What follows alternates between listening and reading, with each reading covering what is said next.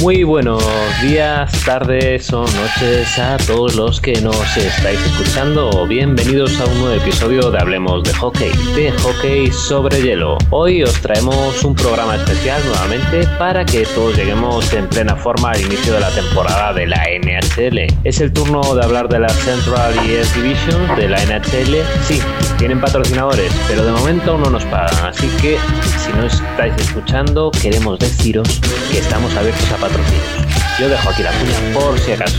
Antes de nada, recordad que nos podéis seguir en Twitter, donde somos arroba hablemos en el grupo de Telegram, en HL en español, y también en Instagram, donde somos hablemos guion bajo de guion bajo hockey. Y bueno, ahora sí, vamos a lo serio, ¿no? Al igual que en el anterior capítulo, haremos un repaso a todo lo que puede suponer esta nueva temporada para las franquicias de estas divisiones, desde su historia hasta las informaciones más destacadas y por supuesto nuestra opinión sobre su devenir, que seguro que es lo que más le interesa a los general managers de la NHL.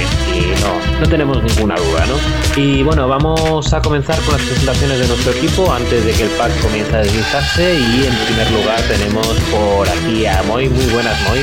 Muy buenas, muy buenas a todos. ¿Cómo andan? A Moy lo tenéis en Twitter como arroba pack-al y también en su canal de YouTube donde es pack al hielo. Eric, muy buenas a ti también. Hola, buenas a todos. Recordad que a Eric lo podéis seguir en Twitter en su cuenta que es arroba Y por último y no menos importante, tenemos también por aquí a Javi. Muy buenas, Javi. Muy buenas, Lex. ¿Qué tal? ¿Cómo estáis todos? A él lo podéis seguir en Twitter también en arroba mlg Y ya por último yo, que soy Lex y que también lo podéis seguir en Twitter en arroba y bueno, tras presentaciones vamos ya a romper el hielo, ¿no? Y lo haremos introduciéndonos en la Central Division, donde por el resultado que ha tenido la campaña pasada vamos a comenzar con los Tampa Bay Lightning. Eh, bueno, Moy, ¿qué nos tienes que contar de los de Tampa? Pues sí, empezamos el capítulo con los campeones actuales de la Stanley Cup. Este equipo eh, fue fundado en 1992, tiene su sede en Tampa, Florida. Eh, su general manager es Julien Brisbois. El capitán obviamente es Steven Stamkos y tienen dos filiales, el Syracuse Crush en la AHL y los divertidísimos Orlando Solar Bears en la ICHL. Eh, bueno, hablemos un poquito de lo que son los mejores jugadores o lo que fueron los mejores jugadores la temporada pasada. Y no podemos, o sea, son, son es un top de jugadores increíbles lo que tiene este equipo. Eh, Nikita Kucherov eh, fue el jugador que más puntos anotó, 85 en 68 partidos. Eh, después le sigue el capitán Steven Stamkos, que tuvo esa, esa heroica actuación en los playoffs, donde primer shift, primer gol y afuera, con 66 puntos en 57 partidos la temporada pasada. Y después Bryden Point, un jugador que me encanta muchísimo, con 64 puntos en 66 partidos. Eh, acá, pues el, equipo hizo, hizo magia para poder retener algunos de sus, de sus mejores jugadores para la próxima temporada. Así que yo creo que lo, lo, principal, ahí si, si, quieren ustedes me corrigen de un jugador que, que vaya a ver nuevo en el equipo, es eh, pues ver las líneas profundas eh, del equipo de Tampa, porque yo creo que las principales no se van a tocar. Ver jugadores como Matthew Joseph que se pueda incorporar al equipo y, pues ver si, si, el equipo tiene en, el tanque de gasolina todavía eh, lo necesario como para luchar por otra Stanley Cup, porque la temporada regular se les da bastante fácil. No sé qué piensen ustedes. Hombre, yo creo que sin duda esta temporada seguirán siendo unos contendientes claros, ¿no? Yo creo que uno de los detalles importantes que comentabas tú, Moy, es esa ingeniería financiera, lesiones aparte, para poder mantener la plantilla, porque tenemos, bueno, una defensa yo creo que muy buena, o sea, con hombres como Hetman, que ya hemos visto lo que ha hecho en la burbuja, ¿no? Y luego delante, pues digamos que emiten un poco de miedo, ¿no? Yo creo que es uno de los equipos fuertes de la competición y que habrá que ver quién es el que se atreve a disputarle el puesto de, de campeón, ¿no? Sí, sí, o sea, tienen tienen plantilla para, estar en la pomada, para, para repetir. Sí que es verdad que con la lesión de Kucherov habrá que ver en la regular season cómo, cómo mueven las, las líneas, porque al final pues eh, han soltado a, Johnson en los waivers, eh, Kucherov está lesionado, se ha ido Shettenkirk, eh, creo que tendrán que hacer algún reajuste y como comentabas Moy, pues en, en las en el bottom six ¿no? de los forwards, pues habrá que ver el rendimiento pues de, de Gurt, de, Coleman, de Maroon y, de McDonagh y de Cernak en, en, la segunda línea defensiva. Veremos cómo, cómo responden, pero vamos, yo creo que para, para la regular season no van a tener ningún problema. Yo creo que son discutiblemente lo, los llamados a intentar volver a luchar por la Stanley junto a Colorado. Entonces, bueno, sí que es verdad que han tenido mermas, pues forzados por el, los topes salariales y la agencia libre.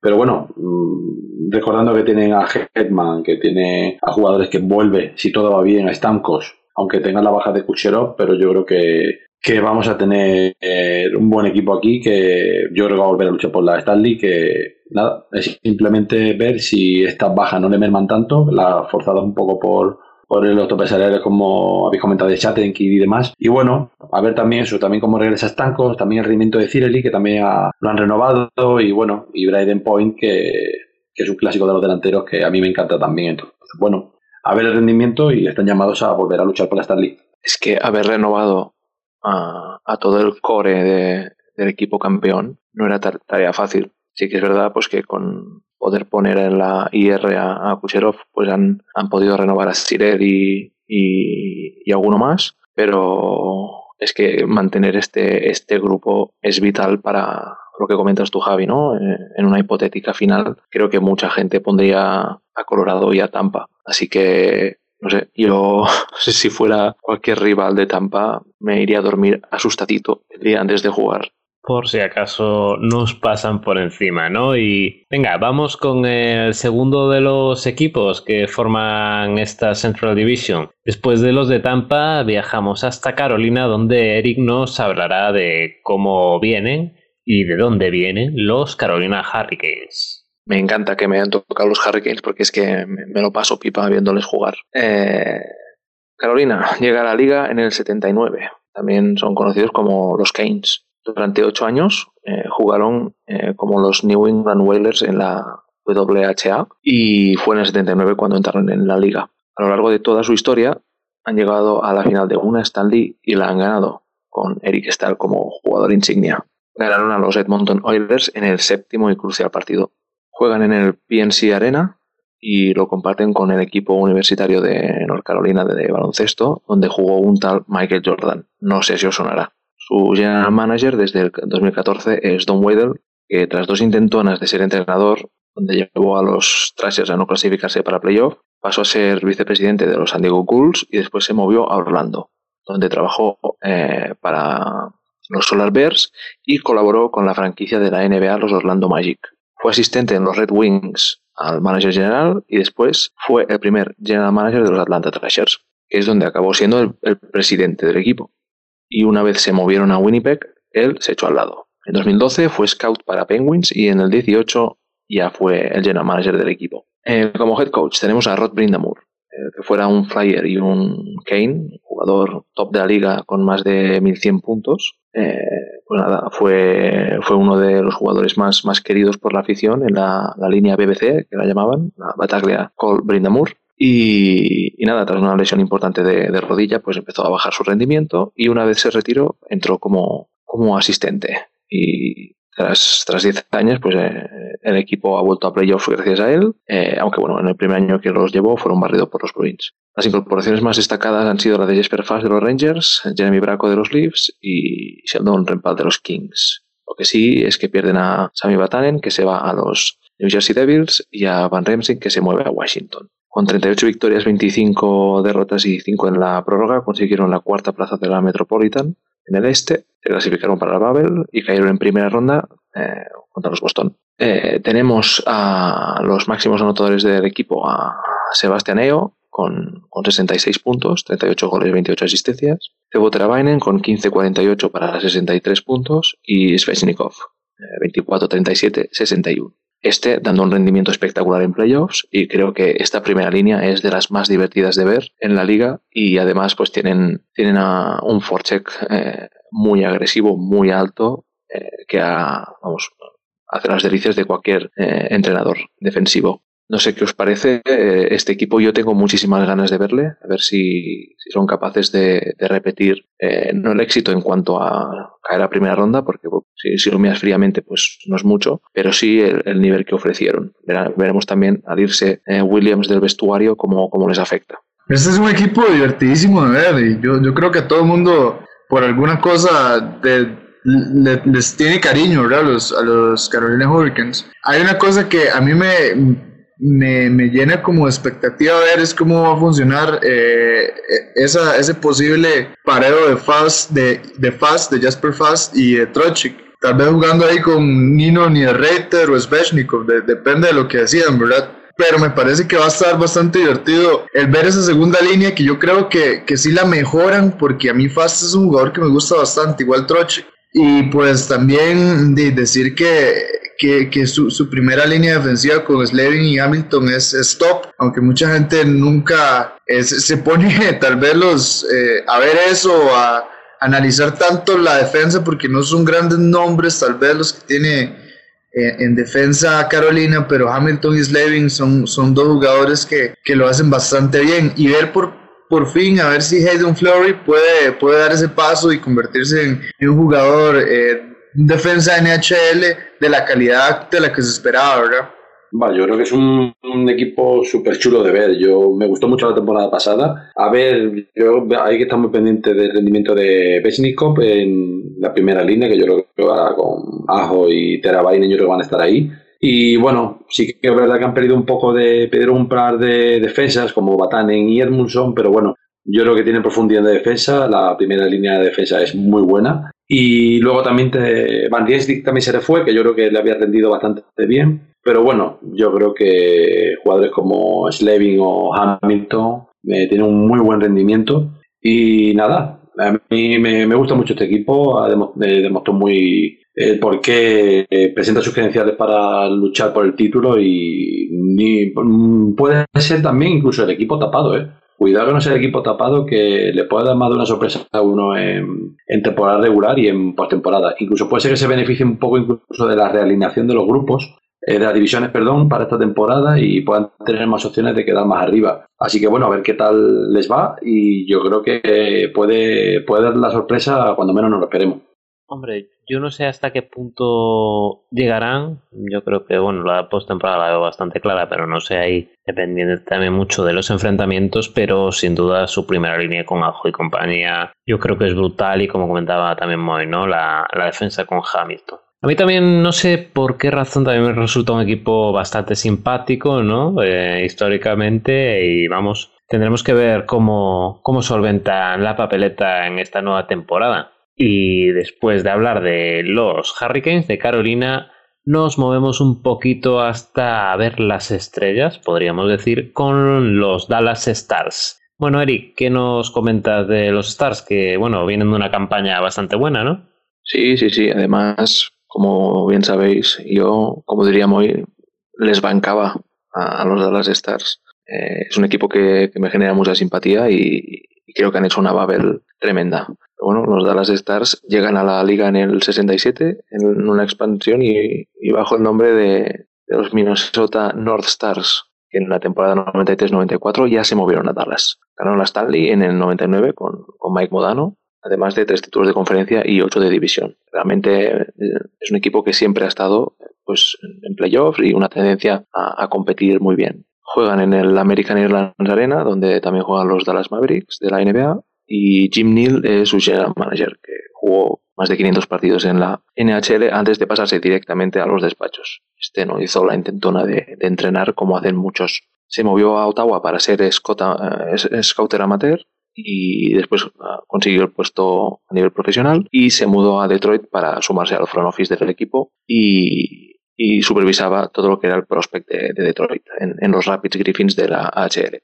Eh, además, formó parte de, del staff en la época dorada de, las cuatro Stanleys, ¿no? de, del 97, 98, 2002 y 2008 y en 2013 ya se pasa a Dallas. Como entrenador está Rick Bones, el que era hasta hace unos meses el entrenador interino. y después de demostrar que es un entrenador muy querido por todos los jugadores, ¿no? que se preocupa mucho por, por, por cada uno de, los integrantes de su plantilla, pues demostró que tenía carácter para liderar un equipo y los llevó a la final de la Stanley, y siendo un coach muy pasional. Y este año lo intentará ya 100% a nivel profesional con el contrato de entrenador en jefe, así que, que veremos qué le depara el futuro. Es un entrenador con mucho bagaje, pasó por los Jets, los Bruins, los Senators, los Islanders, los Yachts, los Knacks y, y, por Tampa también. O sea, tiene muchísimo recorrido. Veremos si, si Dallas es su casa para, para un largo periodo de tiempo. Eh, eh, creo que Jim Neal ya opta a, junto con Joe Sakic a General Manager del año.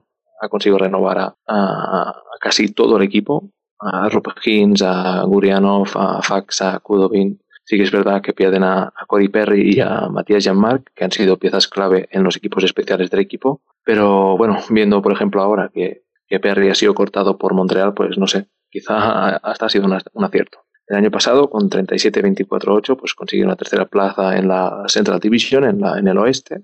Se clasificaron para, para, la Round Robin y cayeron en la final contra, contra la Tampa, una Tampa que muy poderosa y que era casi inaccesible el, lucharle la, la Stanley, pero yo creo que Dallas dio una imagen muy compacta y poderosa y, y, dejaron fuera a dos grandes equipos como los Colorado Avalanche y los Vegas Golden Knights. Eh, además, fueron fueron un equipo que en temporada regular no destacaron ni en power play ni en penalty kill, con un 21 y un 79, pero que después en, en playoffs sí que supieron darle la vuelta a eso y, y rendir mucho más. Los tres que más eh, puntos metieron fueron Tyler Seguin, que fue de menos a más, indudablemente en esta temporada, con 17 goles y 33 asistencias para 50 puntos. Jamie Benn, con 19, puntos, 19 goles y 20 asistencias. Y Hayes Cannon, con 8 goles y 27 asistencias. Este Hayes Cannon, que está llamado a ser el defensa de oro de la liga. Eh, lo que sí que ya se ha visto que este año van a, a poner a Ben en segunda línea con, con Hintz y Gurianov y faltará ver pues cómo, cómo rinden esta, esta cuarta línea que tan, tanto desespera a los rivales, como es la de Faxa, Comio y Cogliano,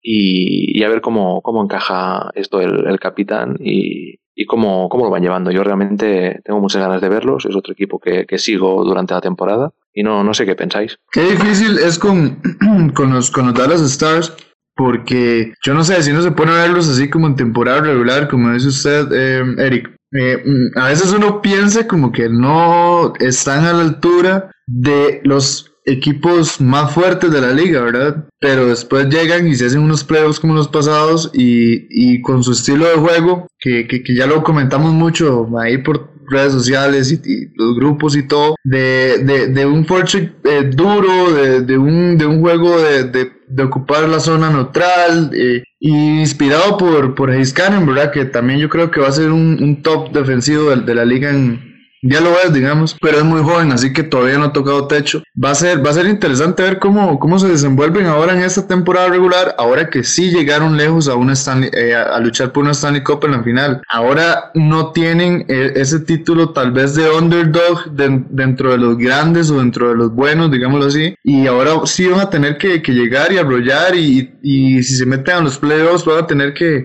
ir por todo y, y, y jugar ah, con, con, el título de favoritos de ex finalistas de Stanley Cup, de haber dejado en el camino a equipos buenísimos y haberlo hecho con su estilo, ¿verdad? Porque, y ahí le añado también eh, la serie que le jugaron a los, a los eh, Calgary Flames, que también estuvo muy buena esa serie. Entonces yo, yo la verdad es que sí veo a, a Dallas llegando, sí lo veo, sí lo veo en playoffs, pero no lo veo compitiendo como en este pasado, en la pasada Bowl. Yo, yo sí le, le guardo ahí un poco de, de duda a lo que pueda hacer Dallas la próxima temporada. Hombre, sí que es verdad que, a ver, yo no sé hasta qué punto puede perjudicarlos, digamos, ¿no? En la presente campaña, haber llegado tan lejos el año pasado y que ahora ya tengan foco sobre ellos, ¿no? Yo creo que las renovaciones han sido claves, el equipo realmente sigue siendo un equipo muy potente, pero como tú dices, Moy, puede haber atisbos de dudas en Dallas. Yo creo que será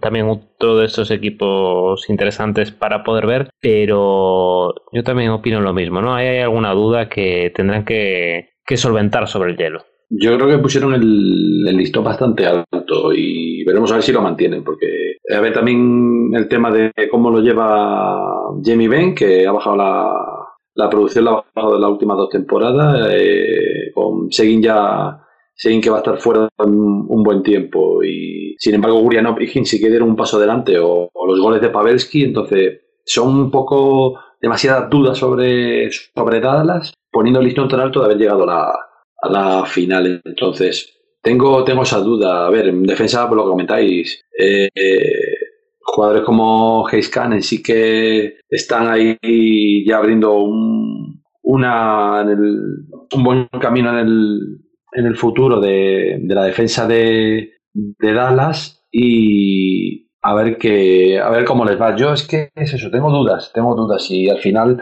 quizás se beneficiaron un poco de, a lo mejor un poco agotamiento de ciertos equipos, que el parón afectara a algunos rivales. Es verdad que jugaron muy bien, la cosa como se hicieron un buen partido, eh, jugadores muy enchufados y estuvieron bastante bien. Luego otros que dieron dudas. A ver también, eso sí, Pavelski vuelve a estar enchufado, a ver cómo llevan la salida de Jean-Marc y Perry que habéis comentado. No sé, son muchas dudas, tienen muy buen equipo, y, pero me deja duda. No sé, yo ahora mismo veo cómo llega Colorado, cómo vuelve a llegar Vegas, cómo llega eh, los actuales campeones. Tampa y Dallas lo veo un poquito por detrás. Ahora, lo importante de unos playoffs que te sorprenden y, y, nos tapan la boca a todos y decir, hostia, pues se han vuelto a colocar. Básicamente el bloque casi digamos al 90% del año pasado, han vuelto a rendir bien y Pavel que vuelve a estar enchufado, Jamie Ben recupera su, su mejor versión y, y nos da la sorpresa. Buena sorpresa entre comillas, pero bueno, yo creo que habrá que esperar y, ver si realmente fue un espejismo del año pasado y fue un año puntual o si sin embargo no, vuelven a, darnos ese, ese nivel que ofrecieron el año pasado y vuelven a luchar otra vez por, la Stanley. Sí, es que también comentando de, de esos grandes que comentaba eh, en lo que Dallas supera a todos ellos, supera a Tampa, supera a, Colorado y me atrevo a decir que a Vegas también, es en el tándem de porteros. Para mí que ese es el punto fuerte de, de, los Dallas Stars. Vimos como Colorado se cae por la lesión de sus porteros, eh, también le llega a pasar factura ese, esa, esa ese, ese, ese, ese rumores, esas publicaciones de, de Flory con Leonard y todos esos problemas que hubieron. Y en cambio, en, Dallas la portería siempre estuvo eh, segura. Y yo creo que la gente se dio cuenta del gran arquero que es joven y que puede jugar en instancias finales y, es una tranquilidad para ellos para poder llegar a otros, a otros playoffs y estar tranquilos en ese, en ese eh, ámbito del equipo, ¿verdad? La plantilla. Sí, la dupla la dupla de porteros fue, fue un éxito. Y, sí que es verdad que a lo mejor el, la etiqueta de underdog le, va mejor a Dallas que no la de favorito. Pero bueno, a ver, a ver cómo, cómo arranca la liga. Y después de Dallas tenemos más franquicias que, que, estamos pendientes de qué harán este año y que en la pasada campaña creo que también nos dejaron sensaciones bastante buenas, ¿no? Y es que nos toca hablar de los Columbus Blue Jackets ¿Verdad, Eric, que podemos esperar algo de este equipo para el presente año?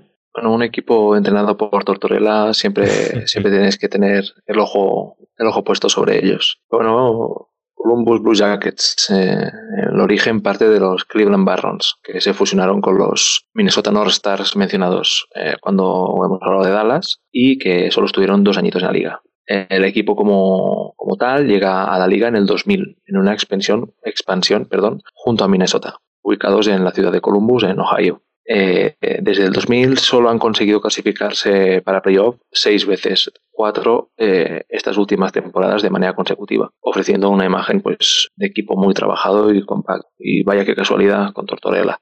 Juegan en el Nationwide Arena y no comparten el estadio con ninguna otra liga, pero albergan el Arnold Classic, la competición de culturismo eh, más importante del mundo, de las más importantes, presentada por el propio Terminator, Arnold Schwarzenegger.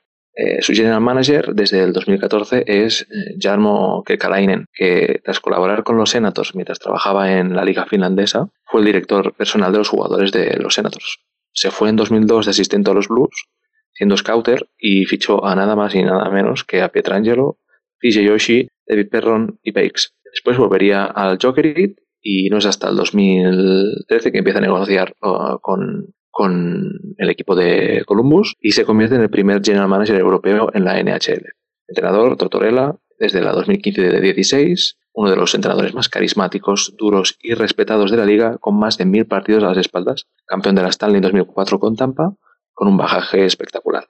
Tras un breve paso por Vancouver, su carrera podríamos decir que se reparte entre Tampa, Nueva York y, y los propios Blue Jackets. Su estilo rocoso, peleón, agresivo, implantando siempre un forecheck muy peculiar que a día de hoy muchos equipos copian o han adaptado. Las incorporaciones pues, más destacadas han sido la de Migu Koibu, de, los Wild y, y Max Domi de, Montreal. Eh, realmente es un, es un equipo que con un balance de 33-22-15 entró eh, in extremis en la Babel, en la Babel por, el tema del COVID y, la qualifying round. Eh, pero bueno, cayeron en primera ronda con, contra los Tampa Bay Lightning, dejando partidos inquebrantables, larguísimos, con récord de minutos y de parada de los porteros, dignos de ver. Eh, la verdad es que han, han tenido un, los, en, a nivel estadístico un, un, año donde han destacado sobre todo eh, Pierre-Luc Dubois, que le ha costado un mundo renovar, Gustav Newkist y Zach Berinsky, el, el, defensa, con 49, 42 y 41 puntos. Eh, eso también es muy característico de un equipo de Tortorella y sobre todo si no cuenta con, grandes estrellas, ¿no? Y es que reparte muchísimo eh, el disco y eso lo que hace es que siempre sumen muchos jugadores, pero no, no acostumbra a nadie que destaca muchísimo. Veremos con la llegada de, de Max Domi si se acaba despegando y, y cómo, cómo, se reincorporan pues a, a una liga que, que, necesita pues que gente como Seth Jones, como, como Atkinson, pues como Folino, yo creo que la línea de Folino, ¿no? Que yo creo que va a poner a Max Domi con Folino y con Atkinson. Eh, pues a ver si, si son capaces de, de, dar ese push de entrega, ¿no? Todos sabemos que, que Columbus te, te, cansa y te revienta y, y, te marca por pesado. Así que, que, nada, yo tengo muchas ganas de verlos. Además, eh, la pareja Berinsky y Seth Jones es, una delicia de ver. Y, y a ver cómo, cómo está Corpisalo también. Tienen a Corpisalo y Merlinkis en portería a ver con, a ver con qué salen. Tenemos a, a Nikis de este año que empieza lesionado, tendrá que mover las líneas Tortorella, pero bueno, en eso él es el rey. Así que yo no tengo dudas de que queden como queden, van a competir todos los partidos. Este, este, es, un, este es un equipo que yo creo que tiene una plantilla para competir más de lo, de lo que lo está haciendo ahorita. Eh, Seth Jones y Berensky en, en, en, la defensa son, son muy, muy buenos. David Sabar también hizo un, unos playoffs pasados muy buenos también. Y eh, ahí le agrego un, un, un, jugador más de las incorporaciones que va a ser bastante interesante verlo, un, un jugador ex, ex, Colum, eh, ex, Colorado, perdón, Avalanche. Y los seguidores de la KHL tal vez lo conozcan y lo tengan más presente, que es Mijail Grigorenko eh, el ruso de 26 años pues se va a incorporar tras dos pasadas temporadas muy buenas con el CSK Moscú se va a incorporar a la, a la NHL a, con, a las órdenes de, de, Tortorella. Y también va a ser interesante ver si, si realmente ahora ya con 26 años sí puede ponerse ese, ese, ese traje y adaptarse a, al, al hockey norteamericano. También es, es, es importante mencionar eh, que Liam Fury va a estar de lleno desde el inicio de la temporada, que es un winger muy bueno, muy veloz, así que ahí les recomiendo que le pongan un ojo encima a Fury. Y también va a estar Alexander Texier, el, el, el francés, que también es muy bueno. Yo creo que mezcla la juventud con, con, alguna, con algunos jugadores de un poco más de experiencia. Y yo creo que Columbus Blue Jackets ahorita debería aspirar a playoffs y aspirar a llegar eh, lejos en playoffs. Tal vez no a ganar una Stanley Cup ya, pero sí a, a hacerse presente en playoffs y, y, demostrar el juego que tienen y, y, y, mostrarle cosas a la afición, ¿verdad? Muy, mojate. ¿Ves a Grigorenko en la línea 1? Aprovechando la lesión de Nyquist. Exactamente, ahí lo veo. Yo veo Grigore, Grigorenko, Dubois y Bjornstad. Bjornstad, uno de los jugadores más infravalorados de la liga. Me gustaría ver esa primera línea 1 y también si uno se pone a ver los centers que tiene eh, este equipo de Columbus Blue Jackets, son, son centers de calidad en todas las líneas. Tiene a Dubois, está bien el joven, pero tiene mucha calidad. Tiene Max Domi, que es, es un jugador que le falta demostrar cosas, pero también tiene la calidad. Tiene a Texier, otro joven que también es muy bueno y ahora se le incorpora a Miko Koibu, que la experiencia es lo que, lo que le sobra, y, y, ustedes saben lo importante que es la posición de center en el hockey, ¿verdad? Y que tengan cuatro líneas con cuatro centers de esa calidad, yo, yo, los, yo los consideraría para, para, para hacer un buen papel esta próxima temporada. Es que además es el equipo que le daban por muerto siempre, que eh, iban a una reconstrucción y una a un peregrinaje en el desierto, eh, el año aquel de se juntaron un montón de agentes libres que apostaron por ello no salió bien y finalmente pues no ha sido una reconstrucción, ha sido una mini reconstrucción que ha durado nada. Eh, han seguido compitiendo y lo que comentáis, eh, jugadores como Dubois, como Domi, ahora el veterano Koibu que llega de Minnesota y luego pues la, la, pareja defensiva que no solo el tema de Sergio y también tenemos a Gabri y Sabar detrás que no es una mala pareja defensiva. Entonces yo creo que Mm, bastante, bastante, bastante bien. Incluso a mí Can, Atkinson me gusta bastante, muchísimo. Yo creo que le da mucho al equipo y bueno, va a estar en la segunda línea, pero mm, yo veo un equipo muy bien. Yo creo que Domi, si en un sitio que puede recuperar la forma, es con, con Tortorella en, aquí en Columbus y no sé si lo veo un poco llegando así a altas cotas de temporada como la final de la Stanley, pero yo creo que a, a, a playoffs sí que van a llegar. Y a ver que, cómo les va, porque yo creo que va, van a llegar lejos y si las lesiones respetan y cuando recuperen a Niquis, mm, yo creo que este equipo puede dar mucho como ha estado dando y me encantaban esos partidos Pence Columbus, me han, encontrado, me han gustado muchísimo, que este año pues mm, no, no vamos a ver por la realización, pero esperemos que la veamos más adelante. Es que lo de, lo de Domi es o todo o nada, porque como comentábamos hoy, con la calidad que tiene en, la posición de center, eh, lo tiene todo para triunfar o para acabar relegado a, la línea con menos minutos. O sea, yo creo que es un tío con muchísima calidad y que con un, entrenador como Tortorella puede despegar, pero a la vez lo veo como un arma de doble filo porque ha ido a parar a un equipo con mucha calidad en el centro. Y después de nuestra visita a los Blue Jackets y repasando un poco lo que pueden ser los de Columbus esta próxima temporada, nos vamos a la soleada Florida donde Javi nos hablará de los Florida Panthers. Pues sí, eh, los Florida Panthers fueron fundados en 1993. Eh, se unieron eh, aquí a la liga, a la NHL, en la temporada 93-94 cuando la liga se expandió a 26 equipos. Y lo hicieron junto a los llamados entonces Mighty Ducks conocidos hoy como Anaheim Ducks. Eh, tienen la sede en el área metropolitana de Miami, en la, zona de Sunrise, y inicialmente jugó sus partidos como local en el Miami Arena, donde compartieron estadio con los Miami Heat de la NBA. Posteriormente se mudaron en el 98 al actual BB&T Center. Eh, hasta la actualidad, en, eh, perdón, en la actualidad no, no comparten el estadio con equipos de otras ligas. En su historia no ha conseguido ninguna Stanley Cup, aunque sí alcanzaron una, una, de las finales en 1996, pero acabaron cayendo ante Colorado. Desde entonces solo han llegado a los playoffs en cinco ocasiones, pero nunca han avanzado más allá de la primera ronda. Eh, su manager general es Bill Fito desde septiembre de 2020 y ya ha trabajado eh, de ello en los Blue Jackets en su afiliado en la HL, los Cleveland Monsters. El staff técnico está dirigido eh, por el veterano y curtido mil batallas Joel Quenneville, que lo, está, lo hará como head coach y llegó a Florida en 2019 para sustituir a Bob Bogner. Dirigió anteriormente a los Chicago Blackhawks, con quien ganó tres Stanley Cups, y alcanzó varios récords, uno de 400 victorias con, eh, con los Chicago Blackhawks y también como el segundo entrenador en la historia también de los Chicago Blackhawks en partidos dirigidos, 1608. También ha entrenado a los San Luis Blues, a los Colorado Avalanche.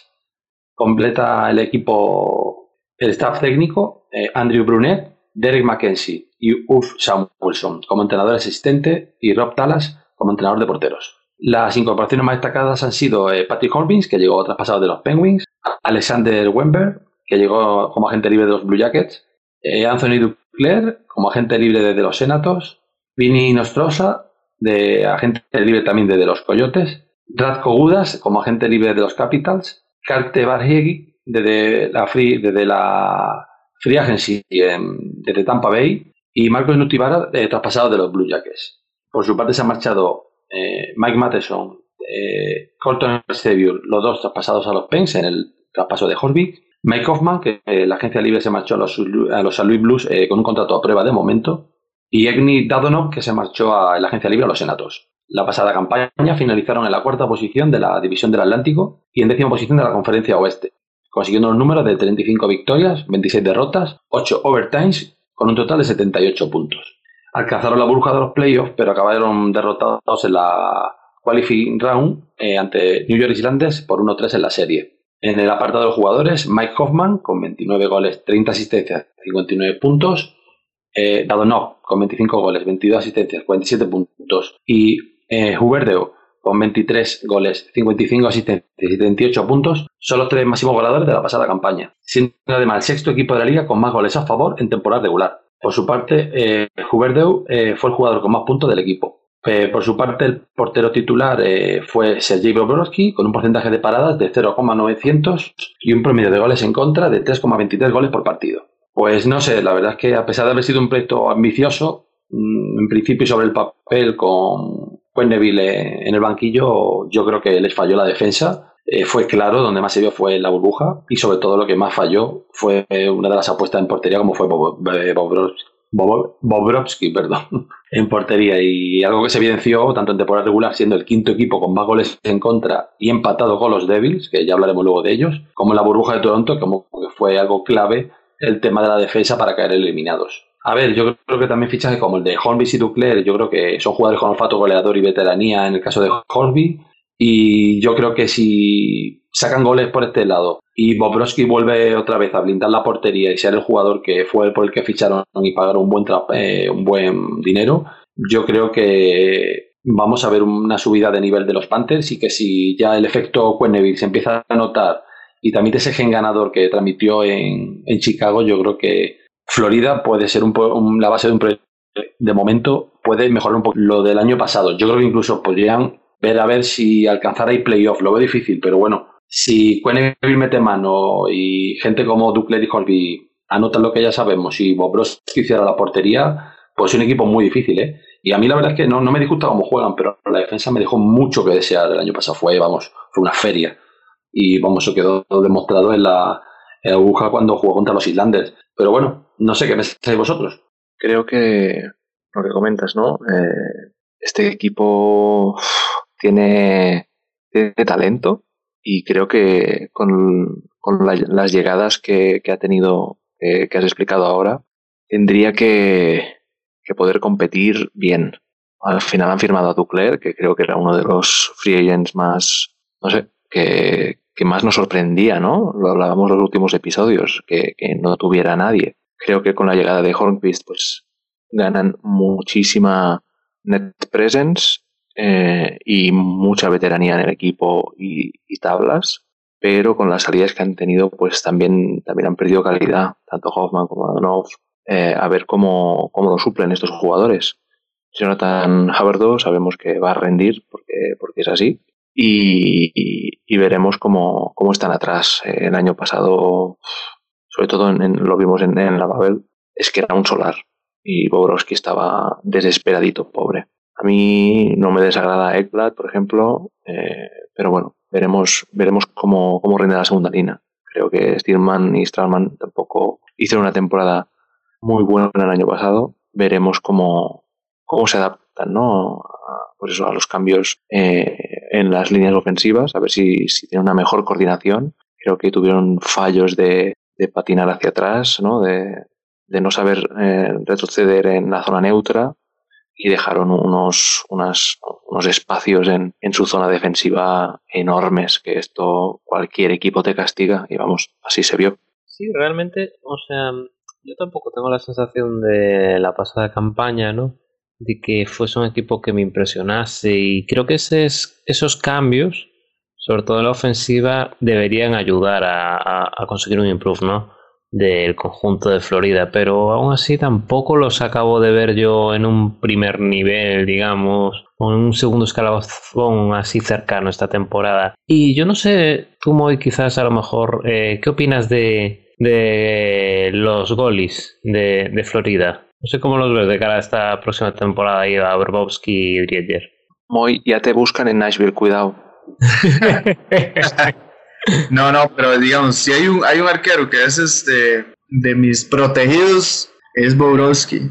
A mí Bobrovsky me, siempre me ha gustado muchísimo, ¿verdad? El, el, estilo, el estilo de él, todo. Y a ver, es que es, complicado con es complicado con, el equipo de, Florida, ¿verdad? Porque ustedes estamos viendo como, como están trayendo gente interesante, eh, pero no sé si sea gente como para darle un rol de estrella, tal vez, no, no, sé cómo, cómo decirlo, como que se puedan en serio considerar un cambio, un cambio eh, de chip de lo que vimos eh, en Florida Panthers en, playoffs a lo que podamos ver ahorita, ¿verdad? Hay dos incorporaciones que a mí me gustan mucho, que son de dos prospectos que tenían ellos. Eh, uno es Grigory Anisenko, que para mí eh, es uno de los mejores prospectos eh, que había, un, un jugador del Lokomotiv Yaroslav de la KHL.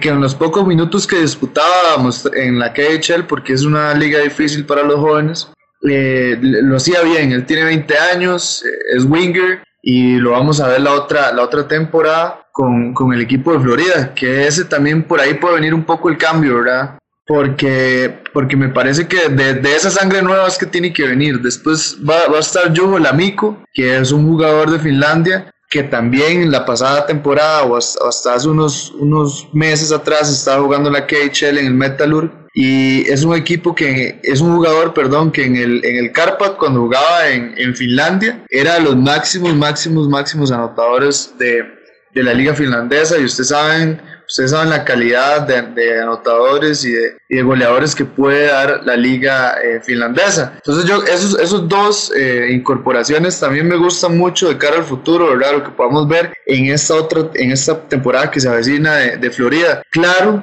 el problema siempre está atrás. El problema está en esa, en esa línea 2-3 que vaya a tener. Pero me parece que solo con el hecho de tener a, a Radko tal vez van a poder, va a poder este, equilibrar un poquito más. Igual, igual Conaton también puede ayudar un poco a ese trabajo. Y yo creo que va a ser un equipo más, más equilibrado. Eh, y que va, a costar más, por ejemplo, ganarle que lo que le costaba a los otros equipos ganarle el año pasado a Florida. Y toda esta, esta hablada que me acabo de, de, de, tirar va a complementar la pregunta que me hacía Alex en cuanto al goalie. Yo creo que esta próxima temporada eh, va a estar mucho más cuidado, mucho más respaldado y va a pasar una, una temporada más tranquila en, en Florida. Y que yo creo que lo agradecerá, lo agradecerá, pero a base de bien, ¿eh? Y bueno, ya que tenemos aquí justo a Moy acabando de hablar de estos Florida Panthers, vamos con la siguiente de las franquicias, que son los Nashville Predators. ¿Qué tienes que contarnos de los de Nashville, Moy?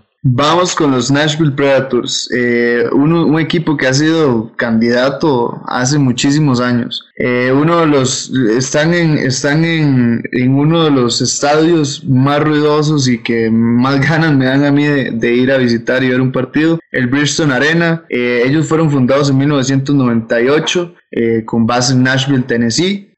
así que están, están en el calor de Estados Unidos. han llegado han llegado a, finales de conferencia, eh, han ganado eh, divisiones, han ganado un President's Trophy, han ganado una conferencia, pero nunca han podido ser campeones. Eh, y hablemos un poco de los jugadores que, tienen actualmente. Ah, bueno, y antes de que se me escape, el head coach es John Himes. Los, los, mejores jugadores que tienen son Roman Josie, para mí el mejor defensa del año pasado la NHL, 69 partidos, 65 puntos, y no solo por los puntos, sino porque era un jugador completo. Roman Jones es un defensa completo, ataca y defiende muy bien. Después Philip Forsberg, eh, en 63 partidos hizo 48 puntos. Lo que pasa con Forsberg es... Eh, que, es un jugador muy, muy, muy habilidoso. De hecho, es de los jugadores más habilidosos que yo recuerdo haber visto, pero, pero le falta algo, ¿verdad? Para llegar a ser esa estrella, ¿verdad? Después, en tercer lugar, está Matt Duchen con 66 puntos en 42 partidos. Y vamos a ver qué, qué, qué es lo que van a poder hacer estos, estos Nashville Predators para, para, la, para la próxima temporada. Eh, yo creo que se vienen momentos difíciles. La, la, la incorporación que más me gusta a mí es la de Eric Jaula, que es un jugador cumplidor pero me hace falta talento en, ese ataque todavía, me hace falta mucho talento como para poder decir que, que, el equipo de Nashville puede competir por una Stanley Cup la próxima temporada, pero habrá que ver, habrá que ver qué, qué sucede porque, porque sí tiene jugadores importantes. Hombre, yo creo que los Predators cuentan con gente muy válida para, para esto, ¿no? Y atrás con Josie Ellis, por ejemplo, yo creo que es una una pareja, vamos, de las mejores, si no la mejor de, de la liga, ¿no? Y yo la verdad es que no sé qué capacidad tendrán de... sobre todo de cara a postemporada, ¿no? Yo es otro de los equipos que considero que deberían entrar a priori eh, en playoff, pero llegado ese momento no sé cómo pueden lidiar o, o cómo pueden ir más allá y, tratar de luchar por la Stanley. Yo creo que este año tampoco, tampoco lo lograrán, pero bueno, mayores sorpresas hemos visto. A mí me da la sensación que se está acabando el hype a este equipo. Creo que han perdido un par de ocasiones enormes de, luchar seriamente por la Stanley, incluso llevársela. Y opino como tú, Moy. Creo que a, Forsberg, siendo un, patinador, vamos, eh, excelso, un tío con unas manos de plata, o sea, es, espectacular como, como, juega, no acaba de arrastrar al equipo, no acaba de tener esa, esa estela, ¿no? De, de ponerse el equipo a las espaldas del todo. Y no sé, yo por ejemplo, pues soy más de Duchen en este, en este caso. Pero sabiendo que tienen una de las mejores parejas defensivas de la liga, como, como comentáis de Josie y, Ellis, a mí me sorprende que no se hayan reforzado más para, para potenciar la segunda y la tercera. Al final, sin, sin desmerecer, ¿eh? porque Colm, por ejemplo, me parece un, defensa muy, muy válido también. Pero, pero creo que, no sé, Fabro, Benning, no acaban de, de gustarme del todo. Igual que en el bottom six de, de, de, los forwards, pues sí que es verdad que Lunin pues te, te, puede dar cosas muy, muy buenas. Pero en general es un equipo que cada año lo veo menos favorito a, a lo que sea, a lo que me pongan delante. Y, sí que es verdad que al no poder tener público en, sus gradas, creo que es de los equipos, como comentabas Moy, ¿no? que, que más lo sufren, porque la verdad es que ahogaba jugar en, en Nashville. Así que a mí, a día de hoy, no me, no me generan sensación ya no de playoffs, sino de, de conseguir, conseguir grandes cosas, ¿no? Luego, obviamente, falta ver cómo, cómo ruedan, cómo, cómo empiezan, pero a día de hoy me dejan bastante frío. A mí nos da la sensación de que esta película ya, ya, la hemos visto y la hemos hablado en el anterior episodio. ¿No suena esto los San José Char? Que se pegan un batacazo, que aspiran a todo, que juegan muy bien, que es muy divertido, una afición súper ruidosa, genial y que se, está desplomando poquito a poco ahí, como el que no quiera cosa, se va desinflando el globo. Correcto, para mí, digamos, si hay un equipo que se le puede asociar A, Nashville, son los Sharks, digamos, eternos candidatos, eternos candidatos Con la que diferencia. la gasolina y, y, pues, de, o sea, quedan ahorita acá, con diferencia ahorita, perdón, Eric, que, que le robe ahí la palabra, muchas gracias. tranquilo. de que yo, Nashville sí tiene más talento en, en, prospectos y yo, yo creo que por ahí sí pueden salir, eh, pero, pero sí, digamos, o sea, no, no, no sé, no, no, me genera, es, no me genera ni frío ni calor lo que pueda hacer, lo que pueda hacer Nashville. Eh, en, en, papel, ¿verdad? Yo creo que tiene jugadores muy, muy buenos, pero más allá de Forsberg y Arvidsson, tal vez Johansen, a mí la verdad es que no me gusta Duchen, Eric. pero, pero más allá de ellos, no sé, y, incluso la portería ya empieza, ya empieza a haber dudas ahí con Pecarini y Yususaros. Entonces, uff, es complicado. Y, bueno, ahí un, extra que les voy a decir es que Mark Borowiecki eh, ahora va a jugar con, con, Nashville Predators, así que por ahí vamos a ver algunas peleitas de, de Borowiecki, ahí algunos hits para los que les gustan los jugadores un poco sucios. Ahí está el bueno de Mark. Sí, y bueno, además, eh, lo que comentabas de la portería, habrá que ver eh, el señorito Askarov cuánto tiempo le queda para dar el salto. Y, y, lo que comentabais de los Sharks, a mí me recuerda a los Sharks, pero de hace dos años. O sea, creo que ahora Nashville está donde estaba San José hace dos años. Así que espero que tengan un, mejor futuro que, los Sharks. Que tengan al menos un plan, ¿no? Y bueno, de un equipo en busca de un plan de fuga o de victoria, pasamos a los Chicago Blackhawks, de los que nos hablará también Moiri.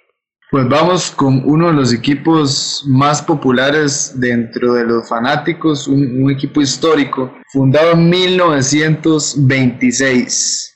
Eh, los, los Chicago Blackhawks Juegan en el United Center en la ciudad de Chicago, Illinois. Es un, es un equipo que ha tenido la oportunidad de ganar seis Stanley Cups. Tienen como capitán a Jonathan Tapes, su head coach es Jeremy Colliton y eh, sus equipos afiliados son los Rockford Ice Sox de la AHL y el Indy Fuel de la ACHL. Eh, bueno, viendo un poquito el roster de, que, tiene el equipo de, el equipo de Chicago para el otro año. Eh, me da un poquito, me da un poquito de dudas también con lo que está pasando ahorita con Jonathan Tapes, ver qué, qué, es lo que nos va a poder mostrar, ¿verdad? Porque si un equipo que se benefició, perdón, del, de la temporada pasada, fue Montreal y fue Chicago Blackhawks. Entonces, vamos a ver qué nos muestran. Su máximo anotador es obviamente Patrick Kane, es más, lo voy a decir, el mejor jugador estadounidense de la historia. Eh, su, segundo, su segunda estrella es Jonathan Tapes, con 60 puntos en 70 partidos. Después el, el joven Dominic Kubalik con, con 46 puntos en 68 partidos. Va, va, va a tener bajas muy importantes Chicago y, y habrá que ver qué hacen sin, sin, sin Tapes. Eh, se va a incorporar también un joven que es bastante interesante, que se llama Pio Sutter, un, suizo, que también ahí hay que ponerle un poco el ojo. También Ian Mitchell, un defensa. Y, bueno, se incorpora de, Colorado, por, por, dicha, que se fue a Colorado, Nikita Zadorov, al, al equipo de, de, Chicago Blackhawks. Eh, pues sensaciones que me da de Chicago Blackhawks en general. Eh, no sé qué, no sé qué esperar de ellos. Veo el roster que tienen, tienen uno de, tienen uno de los, de los peores rosters de, de, la NHL, creo yo. Las peores líneas, líneas posteriores, obviamente que los, jugadores top son, son muy buenos. Pero, pero el demás fondo de plantilla no, no, no, no me genera confianza, menos la defensa. Eh, Duncan Kidd es todavía es el Duncan Kidd de hace unos años, de las Stanley Cups y todo, pero cada vez es menos. Eh, hay, jugadores con muy poca experiencia y el, problema también de, los goles, de los goles que esta próxima temporada van a afrontar eh, la NHL con, con Malcolm que la verdad yo nunca le he visto madera de starter en la NHL y pues después va a estar Colin Delia, otro, otro arquero que, que vamos a ver cómo, cómo se desarrolla. Y yo no sé, yo no sé qué les parece a ustedes, eh, muchachos, si, yo, si, es que los, si es que los Chicago Blackhawks se han aferrado demasiado a ese pasado y a esas figuras Kane, eh, y Taves y, les ha costado dar ese salto, tal vez, uff, es que esto es fuerte, pero tal vez si, si se deshacen de, de, alguno de ellos puedan, puedan sacar muy buenos, muy buenos jugadores con cual reforzar la primera línea y las últimas líneas. Y, y ahora están en una posición en la que en la que la verdad yo veo que tienen uno de los rosters más, más débiles de, de, la NHL.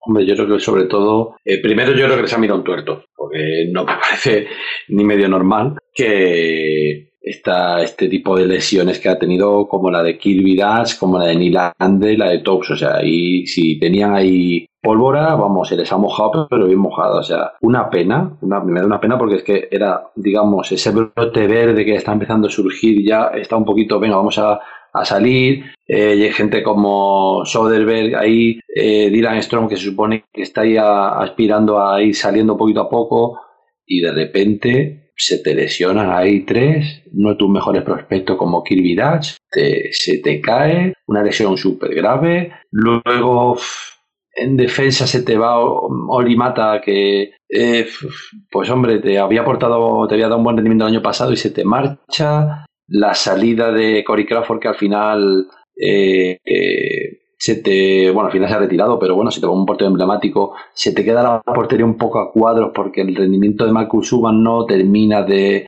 de tampoco ser un rendimiento muy bueno porque tampoco en Vegas sí, no hizo mal no hizo malas apariciones, pero tampoco no sé, no te no te no te garantiza una protección, a lo mejor te por ahora, pero no, a mí no me da seguridad.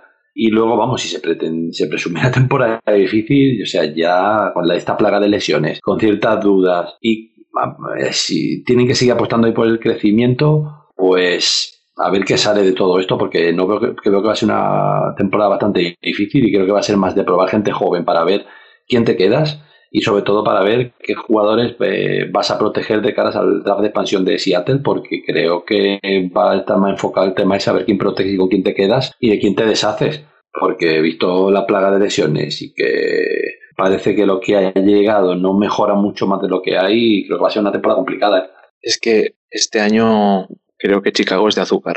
Creo que, como dices, Javi les ha mirado un tuerto o le han puesto dos velas negras o 200 y, y es que ahora mismo tú miras las líneas y lo más normal es que salgan con Debrincat, Strom, Kane en primera línea, Pierre Walmart, Kubalik en segunda. Claro, es que con esto pues la verdad es que cuesta.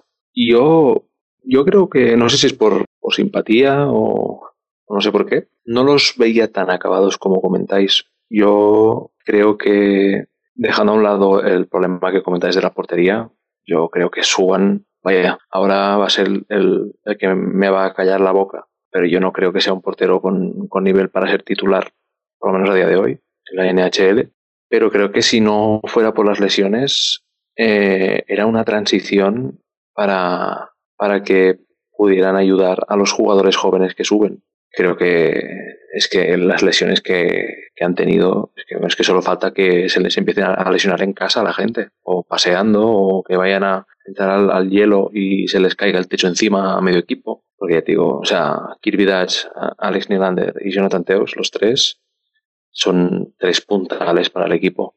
Y, que, pierdas a los tres de golpe, más que se te vaya Crawford, que poco puedes hacer. O sea, realmente eh, yo creo que si no saben rezar, que les enseñen. Bueno, bueno, bueno, bueno. Pues ha llegado el gran momento de la noche, la verdad. Es la hora de acabar con la Central Division. Vamos por el octavo equipo y no son otros que los nuestros queridos Detroit Red Wings, ¿verdad, Eric? Sí, señor. Los Detroit Red Wings, los Wings de la Motor City, la Motown, forman parte de los Original Six, como ya hemos mencionado varias veces. Llegan a la liga en el 26 y a día de hoy sigue siendo el equipo americano con más Stanleys y el equipo de la NHL con más apariciones seguidas en playoff. Así que, aunque durante eh, los 25 episodios anteriores ha sido mofa este equipo en, Hablemos de Hockey, hay que guardar un respeto a esta franquicia. Creo que esta previa la, tenemos que hacer desde la seriedad y, la verdad es que la franquicia de Detroit tiene una historia detrás que es una sombra muy alargada para cualquier equipo de la liga, sobre todo los americanos.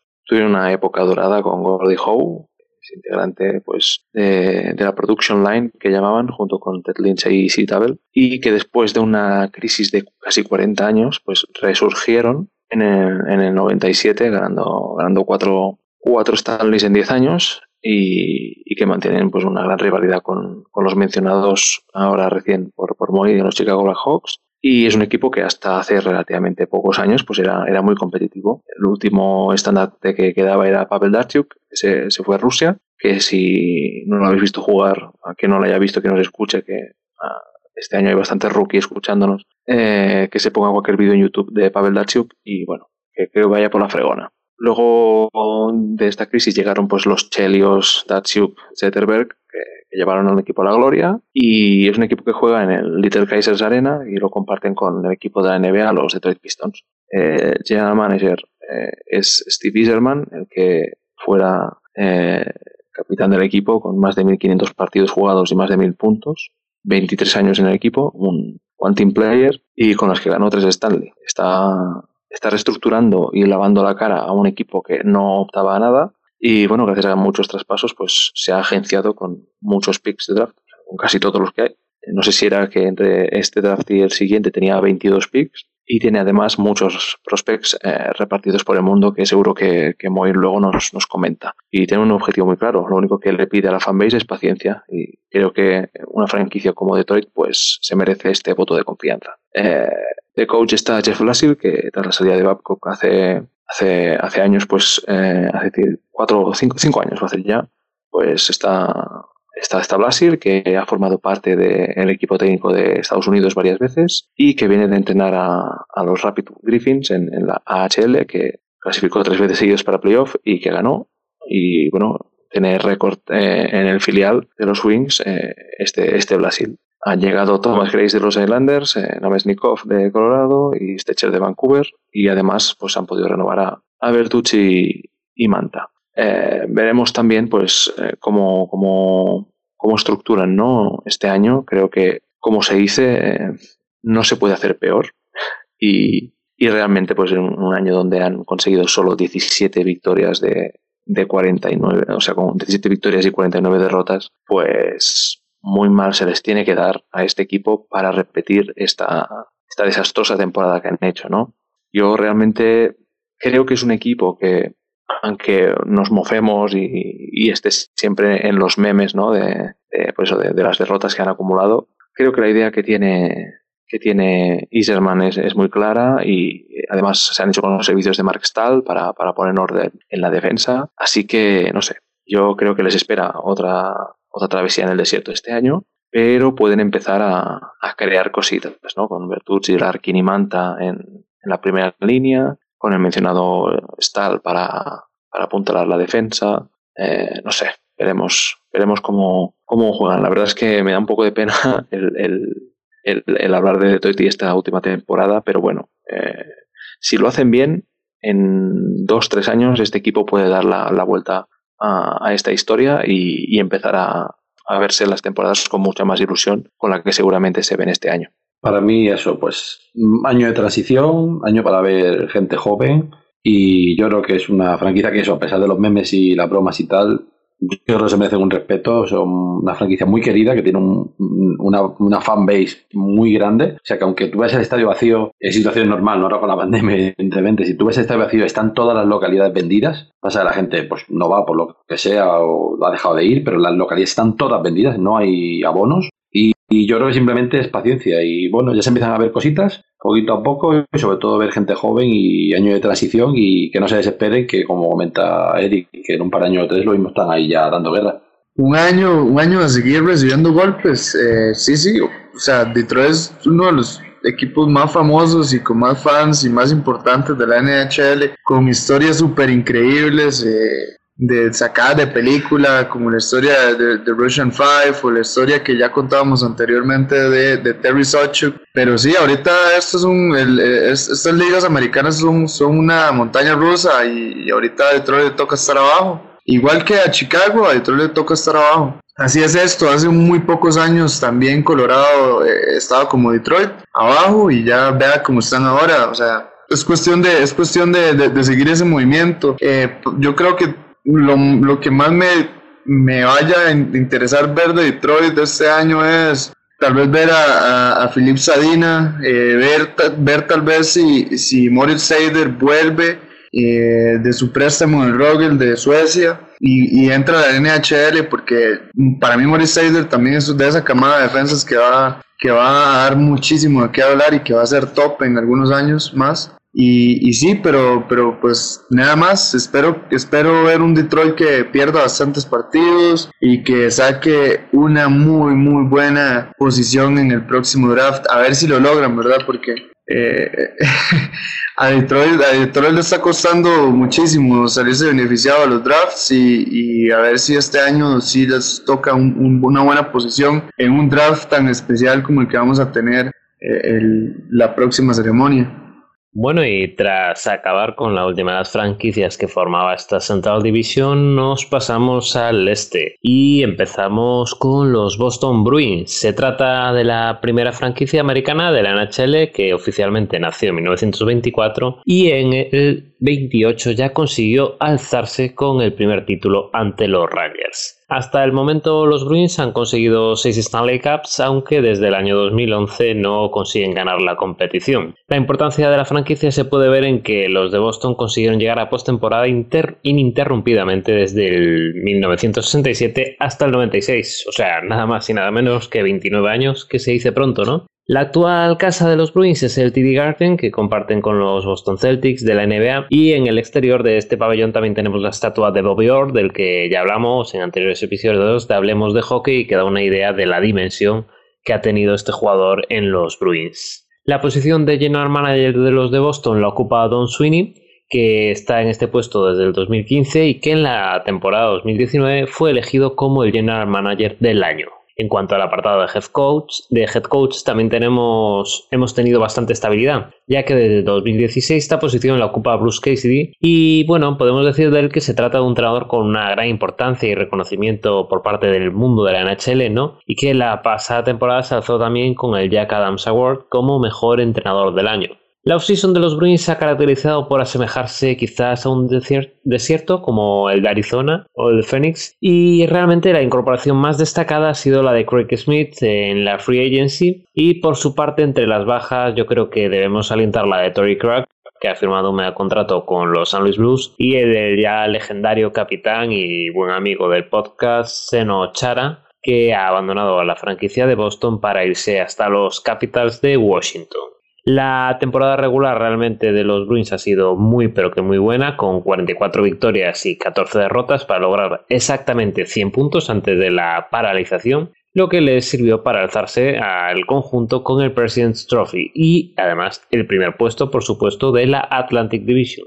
En cambio, en la segunda ronda de playoff las cosas se torcieron y cayeron ante los Tampa Bay Lightning, a la postre campeones de la competición en 5 encuentros. En cuanto a los jugadores más destacados de la pasada campaña, tenemos a Pastrana con 48 goles, 47 asistencias y un total de 95 puntos, y Marchand que sumó 25 goles, 59 asistencias y 87 puntos. Y bueno, también podríamos hablar de la temporada de Krug, que bueno, es una de las bajas y había conseguido 9 goles, 40 asistencias para un total de 49 puntos. Y en la portería, la temporada regular la vivieron Tucarras como dueño con un safe porcentaje de un 92%, casi 93%, y Halak, que era el backup, ¿no? Y que consiguió en la regular season un, un save de un porcentaje de save de 0,919. Los Bruins, la verdad es que, como ya hablaremos posteriormente de otros equipos de esta división, ¿no? Es un equipo ya curtido en mil batallas que tiene una de esas quizás últimas oportunidades de alzarse con la Stanley con su plantilla actual o con los jugadores que la están caracterizando durante las últimas temporadas. Y yo creo, a mi parecer, que uno de los factores fundamentales para saber hasta dónde podrán llegar estos Boston Bruins serán las lesiones con pérdidas ahí a comienzo de temporada como la de Pastrana o Marchand y no sé, no sé vosotros cómo veis este problema. Porque al final te pierdes un trozo de esta campaña corta y puede ser crucial para los Bruins, ¿no? Hombre, yo creo que el inicio de temporada regular le va a mermar mucho la baja de, de Marchand y de Pastrana. Yo creo que le va a mermar bastante porque es de las delanteras más letales que hay eh, a día de hoy en la NHL. Entonces, una primera línea con Pastrana, Bergeron y Marchand es brutal. Y si la refuerzas con Crazy de Bruce y le añades a Craig Smith, pues ya te estás que te cae. Incluso yo creo que Charlie Coyle, yo creo que sería más que tercera línea, puede ser una segunda línea y no es por falta de calidad, sino más por falta de sitio. O sea, que eso ya te está diciendo un poco el nivel. Que las bajas en defensa se te va Krug, que es un pedazo de defensa, y, la veteranía de Chara, que ya lo hablamos la otra vez, que quizá, como decía Eric, a lo mejor era más tóxico el tema ya de un estatus que tenía y que incluso podía perjudicar más el equipo. Pero bueno, te aportaba mucha veteranía y era un buen defensa. Pues ese es el momento de, de McAvoy es el momento de dar el paso y liderar la, la zaga de los Boston. Entonces, yo creo que es un buen equipo. Si con joder, un portero como Ras y Jala, que hay una buena dupla de porteros, yo creo que está bastante protegido atrás. Y bueno, a pesar de que se le ha ido Krug y Chara, yo creo que la, la llegada de, de, Craig Smith, yo creo que le va a aportar bastante. Y bueno, ha renovado a gente como Miller y de Bruce. También ha reforzado ahí el equipo y bueno, más o menos un 95% es el equipo que, que, vimos la temporada pasada y bueno, yo creo que el año pasado recibieron más títulos a nivel personal que a nivel de equipo y así fue, así se pegaron el golpe y, y fue una pena porque yo creo que era un equipo que estaba llamado a llegar más allá, pero se le cruzó Tampa en medio. Entonces, yo creo que fue la mala suerte que se te cruzara ese Tampa, el equipo que al fin acabó ganando. Yo creo que tiene calidad y una delantera temible. A lo mejor la F es un pelín un poquito podido bajar por la salida de Cruz y demás, pero yo creo que con Macaboy ahí puede ser sustituto y tiene que ser su temporada. Así que vamos a ver cómo acaban estos Boston Bruins que prometen, prometen, pero palmaron finales hace poco, ¿no? el año pasado se quedaron ahí en primera ronda, aunque viste una temporada regular brutal, fue brutal y que no se vio reflejada, refrendada en los playoffs, así que vamos a ver qué, qué nos presenta en esta temporada. Yo creo que Boston este año es peor Boston que el año pasado. Y si el año pasado no pudieron con Tampa, pues yo cuento la lechera. Este año tampoco. A mí me... Los Boston Bruins, a diferencia de mucha gente, pues no me cae tan mal como, como a mucha, a mucha fanbase de la NHL aquí en España. Pero bueno, eh, escuches a Marchand justo después de caer eliminados contra Tampa, de decir que no, que necesitan eh, alargar este proyecto que se está acabando, que necesitan refuerzos y luego pues hacen los refuerzos que hacen y, los movimientos que, que han hecho y sinceramente yo no lo entiendo. Yo no lo entiendo. Creo que es una franquicia que este año se ha equivocado mucho. Además, es eso. Eh, no es tan difícil. Eh, hay lesiones. Pasternak ya acabó tocado y te la juegas con una línea de ataque, porque realmente eh, la primera línea de ataque es una, una de las mejores de la liga, si, si no la mejor, contando los tres sanos. pero es que no tienes defensa. O sí que es verdad lo que dices tú de Javi, que, tiene que ser año de McAvoy y Brandon Carlo eh, está jugando bien, pero yo creo que con esto no te da.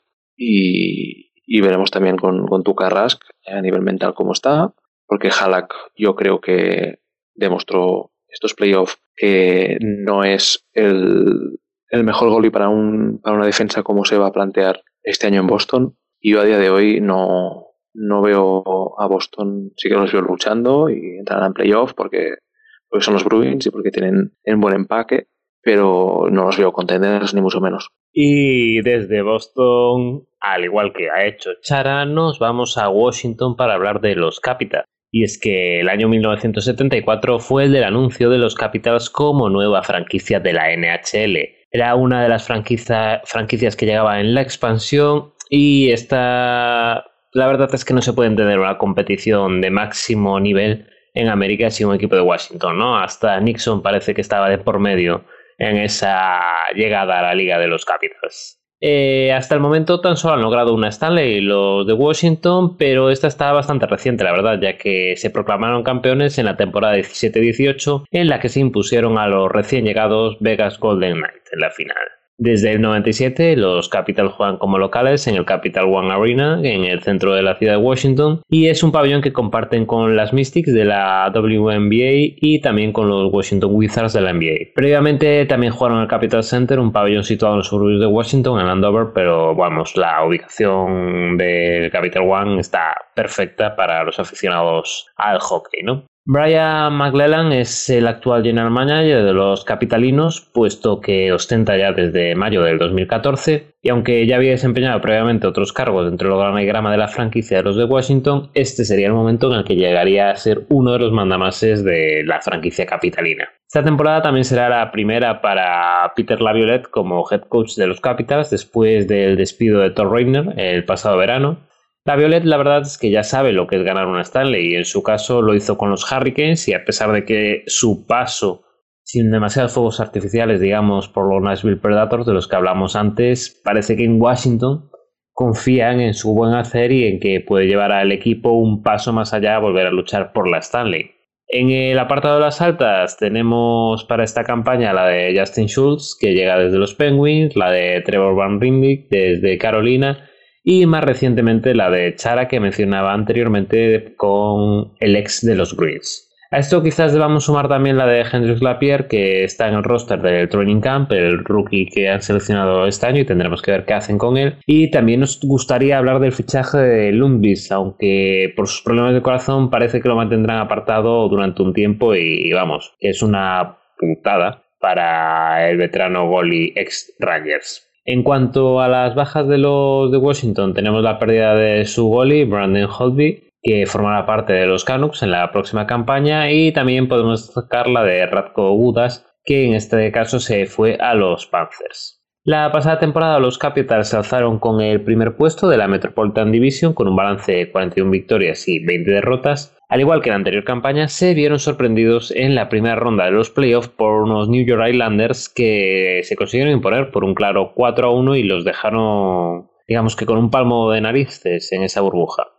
En cuanto a los dominadores del equipo, la pasada campaña debemos destacar a John Carlson, el defensa, sí, defensa, que sumó nada más y nada menos que 75 puntos, con 5 goles y 60 asistencias. Ovechkin ha sido una temporada más fundamental para los Capitals, ¿no? con 48 goles y 19 asistencias para un total de 67 puntos. Y luego ya tenemos otro grupo de jugadores destacados, entre los que está Backstrom, que repartió 42 asistencias, o Oshi, que fue el segundo máximo goleador con 26 tantos, lo que explica un poco la temporada que han realizado los Capitals. En cuanto a la portería, tendríamos esa rotación entre Holby y Samsonov, marcando el primero o registrando el primero un safe percentage de 89%, cerca del 90%, mientras que el ruso lo superaba con un 91,3%. Una temporada más yo creo que los Capitals deberían estar presentando su candidatura al título o es una de las últimas campañas en la que la podrán hacer con esta plantilla, como veíamos anteriormente con los Boston Bruins y quizás si no aprovechan esta oportunidad, el futuro sea un poco más gris, ¿no? Aunque tienen así piezas nuevas que pueden complementar la veteranía del equipo, hay ya bastantes dudas, sobre todo con respecto a lesiones y a la salud que pueda tener esta franquicia. No sé cómo lo ves tú, Eric. Yo aquí a lo mejor voy a agafarlos, pero creo que lo han hecho bien. Creo que hay tres equipos muy parejos a nivel de proyecto, que era Pittsburgh, Washington y Boston, que tenían que aprovechar los últimos años de sus grandes jugadores. Y a nivel de free agency creo que Washington ha hecho los deberes. Otra cosa es que luego funcione, eso está claro. Pero, pero bueno, creo que han sido capaces de, reforzarse con, lo que necesitaban. Creo que Justin Schultz en, defensa eh, pues les va, les va a aportar muchísimo. Además, se han hecho con Sherry también, eh, que en el forecheck es, es un espectáculo. Y es que le quedan pocas balas a este equipo. O sea, Ovechkin dijo que quería jugar cinco años más, si no recuerdo mal, pero aunque vaya a seguir marcando goles, porque eso lo lleva innato, eh, pues su, su impacto en el, en el, partido va a empezar a bajar y, seguramente pues será usado en, en, en equipos especiales y creo que esta temporada es ya de las últimas con, con un Ovechkin pues a un, a un nivel élite, no solo en cuanto a estadísticas, sino en impacto de juego.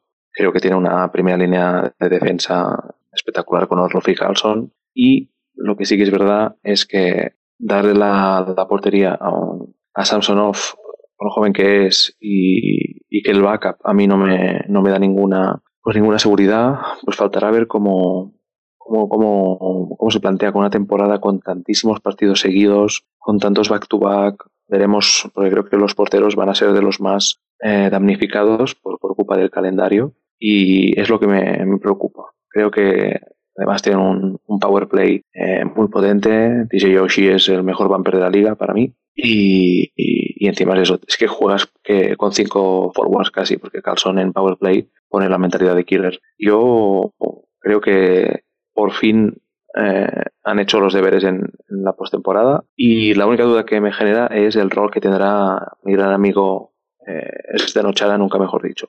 Creo que va directa a la tercera línea con Jensen y, su participación serán de 14 minutitos, 15 por ahí, que creo que es el rol que tendría que haber cogido en Boston y si hubiera aceptado, pues a lo mejor Boston pues estaría, estaría en otra tesitura, no por no para ganar el campeonato, pero sí para, a tener esa, esa veteranía en una tercera línea que, que se vio mermada. Pues, y, qué buena comparación que hizo usted y con los, de los, con los equipos de, situar a Boston, a, a Washington y, y, a, y a Pence dentro de, de, ese, de, ese, mismo momento a la generación y a los jugadores. Incluso yo metería ahí, aunque no, no fueron tan dominantes, a los, a los, a los San Luis Blues, ¿verdad? Que tiene un equipo que se va poniendo viejo, que, que, que obviamente cuesta, pero, pero sus, sus, figuras ya de años siguen, siguen teniendo muchísima calidad, ¿verdad? Es el caso de esos equipos. Y a mí también me parece que, que, que se reforzó bien eh, el equipo de Washington. Washington no aspira a, estar bien en cinco años, Washington aspira a ganar este año o ganar el, el próximo año, digamos. No, no aspira a un proyecto tan largo. Y con los, con los refuerzos que hizo, me parece que, que va bien encaminado. Eso sí, yo la verdad es que soy más de tendencia a, a poner como favorito otros equipos, tipo Tampa, Colorado y Vegas. Pero, pero estos otros equipos que ya tienen un poco de gente más mayor y con más experiencia también, no se les puede descartar nunca más. yo a los Capitals no los pongo. Yo estoy ahí con Moy, no los pongo ahí a nivel ahora mismo de Colorado, Vegas o Tampa, pero sí que veo un equipo rocoso, veo un equipo ahí que va a dar la lata. Y bueno, pues por un lado sí que ha tenido una mala suerte el tema de Ludwig, por lo cual yo creo que Samsonov va a ser ahí el portero que va a ser titular de primeras porque ahora mismo no, yo creo que es el portero que más garantía les puede dar. Sí que en verdad que el año pasado defensa mm, fue el tercero pero equipo en la defensa, pero bueno, con la llegada de, de Schultz y de Chara y Van Riestic, yo creo que puede reforzar bien la defensa, porque eh, si recuperan al mejor Schultz de la, de la era Pence, Chara toma, como dice Eric, el, el mando de la tercera pareja defensiva junto a Van Riesdick, yo creo que va a ser una defensa que va a mejorar mucho respecto al año anterior. Y en ataque, yo creo que si la Violet le da la tecla con jugadores como Backstrom, Brana o Kuznetsov, que no estuvieron el año pasado muy bien, precisamente, yo creo que eh, si le da la tecla adecuada para que estos jugadores se recuperen la calidad, sobre todo Kuznetsov, yo creo que el que esté un poco más desconectado puede volver a tener esa delantera temible que hemos visto en años anteriores. Si además le sumas la llegada de Sherry, que puede aportar yo una tercera línea, un buen nivel también a la hora de ataque, junto yo creo que Hagelin también si recupera una buena versión de la época también Pence yo creo que va a ser un, buen equipo que puede dar bastante guerra y muy rocoso este año ¿eh? así que no lo descarto yo creo que para playoff le da seguro y luego es moneda al aire y si a ver cómo se dan los playoffs porque un equipo que te puede dar mucho luego te quedas tirado a primera de cambio y un equipo que parecía que no, parecía que bueno, a ver dónde llega y tal, se te cuelga una final de conferencia y ahí los tienes. Así que yo los Capitals me comparto la opinión de Eric y demás que que van a estar ahí muy, muy, muy bien. Pero sí que es verdad que también me voy al lado de Moy con el tema de que no los veo tampoco a nivel de los equipos que hemos comentado, como Colorado, Tampa o, Vegas,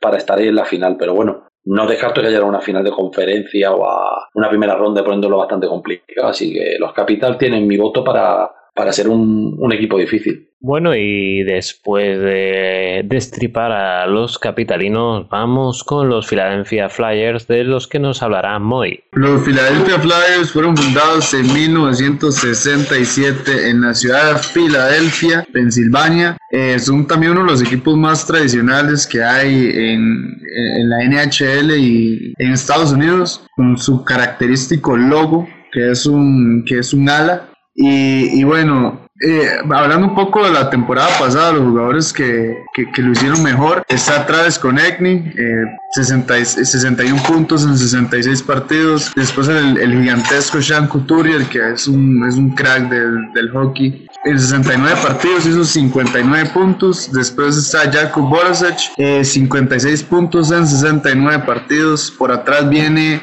Claude Giroux, que lo quería mencionar, aunque es el cuarto, porque es Claude Giroux. es, un, es un placer también ver jugar a Claude Giroux. Eh, a ver, para, para poner un poco en contexto, digamos, lo que a mí me genera este equipo de Filadelfia es, es que quiero que quiero que les vaya bien porque les tengo como un cariño por el tema de Nolan Patrick, por el tema también de, de, de del, del, otro chico defensa que se me acaba de ver el nombre que tuvo sarcoma Irwin. Eh, Oscar Lindblom. Eh, sí, perdón, sí, Oscar Lindblom, el, el, left wing, perdón, no es defensa. Entonces es como que es un equipo que, que yo quiero que le vaya bien porque me, me agradan, ¿verdad? Y, y, empezaron la OL con un nivelazo y, y, yo los veía y decía, este equipo motivado con, con el problema de Lindblom va a llegar lejos, van a llegar lejos y pues se terminaron desinflando y para esta temporada yo la verdad los veo los veo luchando por, por playoffs y, es que tienen un equipo muy muy muy parejo porque por ejemplo si nos ponemos a la vez a la línea 1 con Provorov y Brown en, la defensa es una línea que, que, le va bien porque Provorov es un, es un defensa también top para mí. Y después en las, en las segundas líneas con Meyers y, y Sanheim también se equilibra muy bien. Y, y la juventud que da eh, Carter Hart en el arco yo no sé ustedes, pero, pero es que a mí me gusta ver los porteros jóvenes jugar en, la NHL. la verdad es que me, me, simpatiza bastante. Y entonces yo, yo con, con, los Philadelphia Flyers los veo en playoffs, los veo pasando y me gustaría verlos compitiendo y viendo a Nolan Patrick competir y era Claude Giroux, por ejemplo, que levanta su nivel y sea el Claude Giroux de, de, algunos años atrás. Y pues eso es lo que tengo que decir de, de Philadelphia Flyers. Yo estoy bastante con, con, lo que dices. Es un equipo que, que realmente tiene, tiene armas en todas las líneas y tanto atrás como adelante para, para conseguir grandes cosas. Sí que es verdad que, también empiezan a tener pues sus añitos. Los Couturiers, eh, Giroud, pero, pero realmente tienen, tienen muchas armas. Creo que en este playoff pasado mm, no, no jugaron todo lo bien que, que, tendrían que haber jugado. Creo que a Islanders les pasó por encima y que, y que deberían haber conseguido mucho más. Llegaron a la round robin como un tiro y, la verdad es que a mí me sorprendió que, cayeran tan rápido. Creo que este año tiene que ser el año de dar un golpe encima de la mesa y, volver a intentarlo. Y por lo menos en estos playoffs pudieron ver la, consagración de Carter Hart atrás en la portería, que es un porcentaje altísimo de, del éxito de una, de una franquicia y aquí tienen portero para rato. Pues yo creo que es un equipo eso, algunos jugadores sí que tienen añitos, luego otros son bastante jóvenes pero bueno, yo creo que este año han agregado un poquito de profundidad a los equipos especiales aquí en la off-season. Y bueno, yo creo que con tiempo y poquito a poco puede ser que los Flyers lleguen lejos. Pero bueno, yo creo que para este año, yo creo que hacen playoff, pues tienen, yo creo que tienen equipo para ello. Y luego, pues, luego también habrá que estar también atento a ver qué pasa con Nolan Patrick. Al final, con el tema de la migraña y demás, si vuelve, y creo que ya sí que le han dado ya el alta y a ver cómo vuelve. Eh, luego también la vuelta de Limblom, que sí que parece que volvió bastante bien. Pero bueno, perdieron jugadores también como Derek Grant, Thompson o Pitlick que se les marcharon en la offseason a ver a ver qué tal va. Yo, bueno, es un equipo que este año pues no tampoco me dice mucho. Yo creo que puede hacer de, de vez en cuando sí que despliega un buen juego. Pero bueno, no es un equipo que eso me levante pasiones y a ver, yo creo que para nivel de playoff sí que está, pero no espero mucho más de, ellos. Sí que alguna eliminatoria puede ser divertida o de temporada regular buenos partidos, pero yo creo que de momento el equipo no está a nivel de llegar muy lejos, eh, más, más allá de, llegar a playoff. Bueno, y después de este repaso a los de Filadelfia, vamos rápidamente hacia Pittsburgh porque de los Penguins nos va a hablar Javi. Pues vamos allá. Los Penguins eh, fueron fundados en 1967 y fueron parte de la expansión de 1967 conocida como la Expansion Six y, fue la que punto, puso punto y final a Original Six, como ya hablamos ayer, como Los Ángeles Kings. Eh, efectivamente, junto a Los Ángeles, eh, los Penguins se unieron con los Blues, Flyers y los desaparecidos Oakland Seals y Minnesota North Stars al NHL. Como curiosidad, hacer, hacer mención a que el club es propiedad del legendario exjugador de los Penguins, Mario Lemieux, que junto al multimillonario Ronald Brooks son los, eh, los, dos que compraron el club en el 99, sacándolo de la bancarrota y resucitándolo, además de existir muchos rumores de traslado de la franquicia durante aquella época. Jugaron en el desaparecido Civic Center, eh, Civic Arena, perdón, que fue conocido eh, popularmente como el Igloo, desde su fundación hasta 2010. Posteriormente se trasladaron al actual PPG Paints Arena, donde no comparten estadio con ningún equipo otro deporte. Han ganado en cinco ocasiones la Stanley Cup, las dos últimas en el bicampeonato consecutivo que se logró de 2015 a 2017 y ha perdido una final en 2008 ante los Red Wings. El manager general es Jim Rutherford, de 2014, y que posee un gran currículum a nivel de manager, donde ejerció como presidente y manager general en Carolina Hurricanes, con lo que consiguió la Stanley Cup en 2006, y en los Penguins puso la base del bicampeonato ya mencionado de 2016-2017. Además, ha sido galardonado con el trofeo Jim Gregory al manager del año en 2016. El staff técnico lo lidera Mike Sullivan, que también fue parte importante de ese bicampeonato logrado en el 2017-2017, pero anteriormente también recordar que fue entrenador en ligas menores de la AHL, los Providence Bruins o los eh, Wilkes-Barre Scranton Penguins, filial de la AHL de los Penguins, y entrenador asistente en Tampa Bay, Rangers y Canucks. Luego también tuvo ahí una parcelita donde fue entrenador de desarrollo de jugadores en los Blackhawks. Como head coach fue en Boston Bruins y actualmente pues, en los mencionados Penguins. Completan el cuerpo técnico Thor Raider y Mike Bellucci como entrenadores asistentes que han cambiado este año y Mike Buckley como entrenador de porteros. En relación al capítulo de las llegadas, destacamos este año la llegada de Kasper Kapanen, entre el traspaso de los Leaf, Mike Matheson y Colton Stevius del traspaso de Panthers, Mark Jakonski de la agencia libre de Flames y Cody Ceci desde la agencia libre de los Leafs también. En el apartado de salidas se ha marchado Matt Murray traspasado a los Senators, Patrick Holbis traspasado a los Panthers, Dominic Simmons en la agencia libre se ha marchado a los Flames, Jack Johnson se le compró el contrato para rescindirlo y se marchó luego finalmente como agente libre a los Rangers. Y Justin Schultz se marchó a la agencia libre a los Capitals. La pasada temporada terminaron en la tercera posición de la división metropolitana y quintos en la conferencia oeste, con un récord de 40 victorias, 23 derrotas, 6 overtimes y un total de 86 puntos. Mencionar que cayeron en la Qualified Round de manera un poco sorpresiva y contra todos los pronósticos ante los Montreal Canadiens por 1-3 en la serie. En el apartado de jugadores, eh, Ryan Rush con 27 goles, 29 asistencias, 56 puntos. Ebony Malkin con 25 goles, 49 asistencias, 74 puntos. Y Jake Gessel con 20 goles, 23 asistencias y 43 puntos. Son los máximos goleadores, siendo Malkin el jugador con más asistencias y puntos del equipo. En el, en apartado de la portería se repartieron la titularidad tanto Matt Murray, que fue el titular inicial, con un porcentaje de paradas de 0,899 y un promedio de goles en contra de 2,87 goles por partido, y Tristan Harry, que se hizo con el puesto eh, titular tras la lesión de Murray y mejorar bastante al juego de, Murray, logrando un porcentaje de paradas de 0,921 y un promedio de goles en contra de 2,43 goles por partido. Bueno, en el caso de los Penguins, eh, a ver, yo creo que lo que hemos comentado varias veces, se nos abre las últimas ventanas, yo creo, de la era Markin, Crosby, Letan.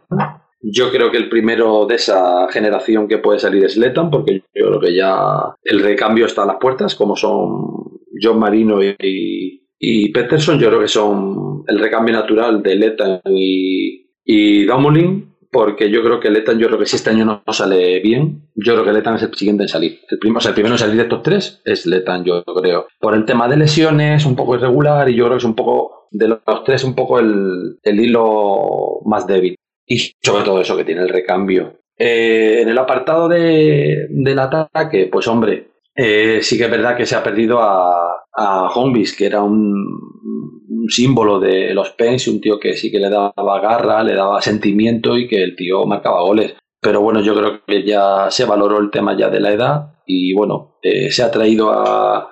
Bueno, en ese traspaso llegaron sobre todo el Matheson para la defensa, tras la salida de Schulz y luego Kapanen en la delantera desde, desde Toronto, que sí que es verdad que no viene de su mejor temporada, pero bueno, yo creo que es un tío joven que puede aportar mucho y sobre todo yo creo que se habla de que va a ser el protegido de Crosby. A pesar de que es eh, eh, hizo mucho, se compenetró mucho con Crosby, eh, yo creo que Kapanen va a estar la primera línea con Gensel y Crosby. Y luego yo creo que Malkin y Sacker yo creo que y con un Rush que está bastante enchufado, mm, va a estar bastante bien para la segunda línea porque mm, si se mantienen las lesiones, que fue lo que nos respetó el año pasado, con la lesión de Crosby, incluso con Gensel, con la lesión grave que tuvo, que fue, ha sido el tercer goleador del equipo, mm, sí que me ofrece un poquito más dudas las dos últimas líneas del ataque, con la vuelta de, con la llegada de Rodríguez y Jankowski ahí en el center, McCann es un poco irregular. Mm, yo creo que es lo que deja un poquito más de duda, pero bueno,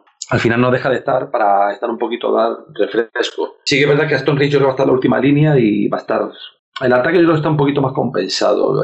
La duda es saber cómo va a rendir Kapanen y, y luego, pues eso, McCann en la regularidad, ver cómo, cómo lo hace. Luego en defensa yo creo que son las dos primeras líneas están bastante, las dos parejas primeras están bastante bien compensadas con Dumoulin Letan y Peterson Marino, pero la tercera de, Ceci Mateson, uff, Mateson concedió mucho en defensa de goles en contra del año pasado y yo creo que pues un coladero. Pero sí que es verdad que si recupera su mejor juego para una tercera pareja y dar, dar minutos de descanso a las dos primeras parejas, puede ser bastante bien si corrige un poco el, la mala temporada del año pasado. Y ya así que en portería Harry demostró mucho. El año pasado superó de sobra a Murray y va a ser el portero titular este año sí o sí Así que bueno, yo creo que sobre el papel va a haber, va a ser uno, una buena plantilla. Yo creo que si las lesiones las respetan y al final hay esa química que sobre el papel se presupone, los Penguins puede ser un equipo importante. Vuelvo a lo mismo de los Capitals. Yo creo que está en sintonía con los Capitals, como también dijo Eric, que es un poco ahí el triángulo ese Capitals, Penguins y tal, que lo veo por debajo del nivel de, de equipos pues como Colorado, Vegas y Tampa. Pero sí que por ejemplo, le veo en diferencia de los Capitals que este equipo todavía le queda garra y teniendo a Crosby en el equipo y Malkin, cuidado, eh, cuidado, porque Gensel está muy enchufado si no vuelve a tener una lesión tan grave como la del año pasado. Y Sacker, si se vuelve a enchufar también, cuidado con ahí el ataque. Y le veo yo un poquito mejor en defensa que a los Capitals, por lo menos de primeras, y, ya una defensa estabilizada y fija. Los Capitals todavía tienen que engranar varios refuerzos que han llegado este año. Pero yo veo muy bien la defensa, sobre todo sobre el papel. Luego ya veremos a ver si, si Leta no se pega esas subidas, y Domulin no le llega a cubrir bien y, deja eh, esos unos contra uno, permite demasiadas ocasiones al rival. Pero bueno, yo creo que John Marino está ahí, que va a ser una buena una buena garantía en defensa y este equipo con química puede ser un equipo muy importante y aunque no esté a nivel de los otros, en una eliminatoria con Capitals mmm, sería una eliminatoria preciosa de ver, a un muy buen nivel, pero luego ya llegado una final de conferencia con Tampa o, o en las primeras rondas y tal, ahora mismo no recuerdo cómo irían los cruces con estas nuevas divisiones, pero a nivel de Tampa, este equipo, el máximo nivel, puede plantar cara a Tampa, ¿eh? No digo yo que esté por encima, sobre el papel yo creo que Tampa está por encima, pero puede plantar cara, así que muy interesante yo creo que si está en mejor nivel podemos tener un equipo que pueda dar la campanada. No sé qué opináis los demás.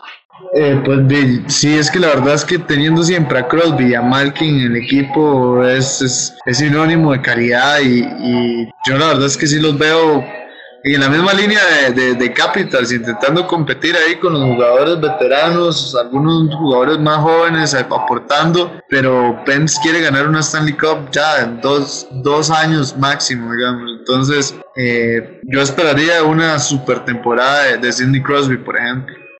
Bueno, pues yo quizá no soy tan optimista como tú, Javi, aunque creo que el equipo va a llegar a playoff y una vez en playoff con Crosby todo puede pasar.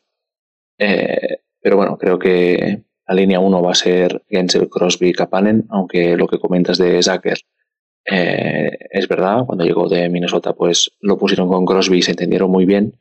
Pero creo que Zucker es carne de línea 2 con Malkin y Rust. Y creo que se va a entender muy bien con, el ruso porque realmente Malkin eh, regala puntos a, todo el mundo. Me da un poco de miedo McCann. Creo que tiene que empezar a, a rendir más, porque eh, es uno de los mimados de Rutherford y Sullivan. Y, atrás creo que Dumoulin Letán se entiende muy bien. Yo no soy de, pegarle tantos palos a Letán, creo que simplemente eh, a veces se precipita mucho a, subir y ya no es tan joven como antes. Peterson Marino está llamado a ser la línea del futuro y me da miedo pues que Mateson y Sessi pues mm, entre los dos no se protejan Creo que ese sí tuvo la suerte de en Toronto le, le, ayuda más a sus compañeros, pero aquí a ver qué pasa con Matheson, que guadianea un poco. Y en la portería, aunque confíe 100% en Jarry, lo que no confío es en que no tenga backup siendo tan joven como, como es. Pero bueno, eh, los Penguins van a competir, van a llegar a playoffs si, si, si las cosas salen bien y si llegan a playoffs, luego ya eh, veremos si el trío Calavera rinde al 100% y y eso con el talento de Kapanen a ver si explota y nos da una alegría.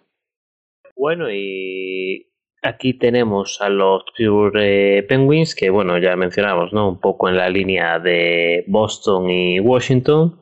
Y de ellos pasamos a uno de los equipos claves en la burbuja del año pasado, con una buena actuación, digamos, que son los New York Islanders. Se trata de la segunda franquicia de Nueva York, que llegó con la expansión de 1961 junto con Atlanta, y la temporada 72-73 fue la primera que disputó cuatro Stanley Cups, pero debemos mencionar que todas ellas llegaron entre 1980 y el 83. Desde ese momento la franquicia no sabe lo que es campeonar y los resultados no han sido los esperados, digamos. Esta temporada los aficionados de Islanders verán su vuelta al Nassau Coliseum, su pabellón original, tras su paso en las últimas temporadas por el Barclays Center, donde compartían pista con los Brooklyn Nets. Pero bueno, esto es solo algo temporal porque la siguiente temporada, todo sigue sobre lo previsto, se espera que estrenen el VS Arena, su nuevo estadio. Los Islanders continúan bajo los mandos de Lamorielo como general manager un año más y este puesto ya lo ocupa desde el 2018.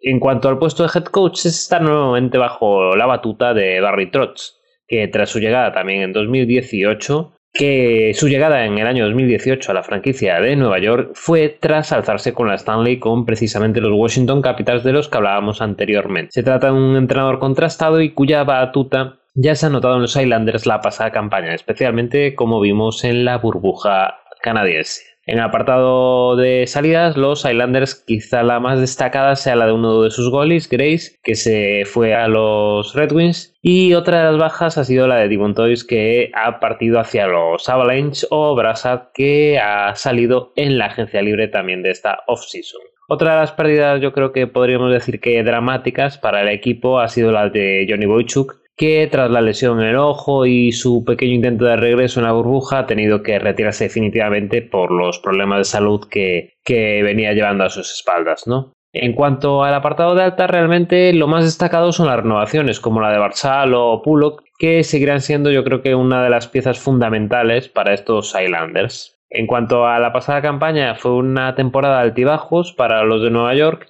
que no pudieron superar la quinta plaza de la Metropolitan Division antes del parón, momento en el que contaban con un balance de 35 victorias y 23 derrotas. A pesar de esto, parece que la burbuja les vino muy bien a los Islanders, eliminando a Capitals y Flyers en las dos primeras rondas para caer finalmente ante los Tampa Bay Lightning, que a la postre serían los vencedores y bueno, que le, los llevaron hasta el sexto encuentro para poder vencerlos, que no está nada mal. El principal jugador de los Islanders la pasada temporada en cuanto a producción ha sido Barsal con 19 goles, 41 asistencias para 60 puntos, acompañado por Brock Nelson con 26 goles, 28 asistencias y 54 puntos. Y ya en un segundo escalón tendríamos a Anders Lee con 43 puntos y a Bailey con también otros 43 puntos. En cuanto a la portería, esta estuvo compartida entre Barlamov con un porcentaje de paradas del 91% y Grace también con un 91%. Realmente no hubo demasiadas adiciones importantes en sus Islanders, pero por lo visto en la burbuja de Nueva York,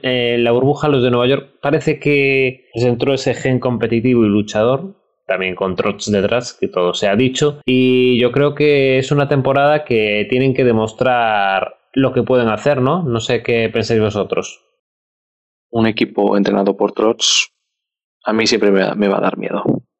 Creo que es un, punto con Tortorella, uno de esos entrenadores que impactan muchísimo en en el, equipo y en los rivales. Y bueno, con la renovación ahora de Barzal, creo que todos están más tranquilos, las aguas en, en Nueva York están más, más templaditas. Y, nada, al final mantienen eh, a todos los 10 máximos anotadores del año pasado. Así que creo que no deberían tener problemas en, repetir una, buena temporada. Y si os parece, no nos marchamos muy lejos porque ahora nos toca hablar del otro equipo de Nueva York, que son los New York Rangers. Y no sé, muy a ver qué nos cuentas de, de los de los de la Gran Manzana.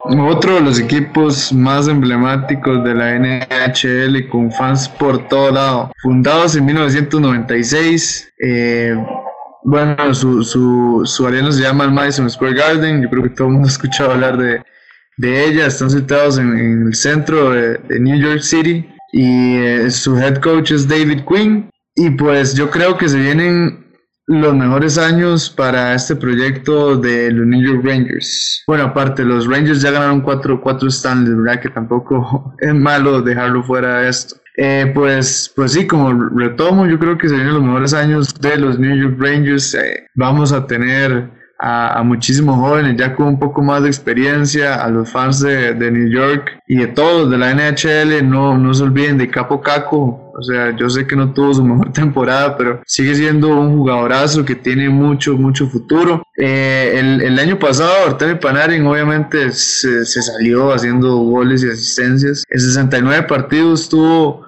95 puntos. Después Mika Zibanejad, el sueco, que también, o sea, se salió, yo creo que fue una de las temporadas que rompió y que, y que de aquí en adelante solo puede, solo puede tener pinta de, estrella, Mika. El tercer jugador fue Ryan Strom, el center right con 59 puntos en 70 partidos. Eh, también importante mencionar el montón de jóvenes, ¿verdad? Como por ejemplo Tony DeAngelo, que no es ningún viejo, Adam Fox, eh, bueno, Fast, que ya no está, pero eh, jugadores como Saitil. Tiene, tiene, tiene, mucho futuro este equipo, eh, lo mejor está por, por venir. Y por ejemplo, eh, ahora con la Frenier van a tener otro, otro jugador que cuidar y que darle el camino para que sea una estrella. A mí lo que más me ilusiona de este equipo, aparte de la Frenier, obviamente, es que, que va, supuestamente que Andre Miller va a lograr eh, llegar al equipo y se va a quedar y es un, es un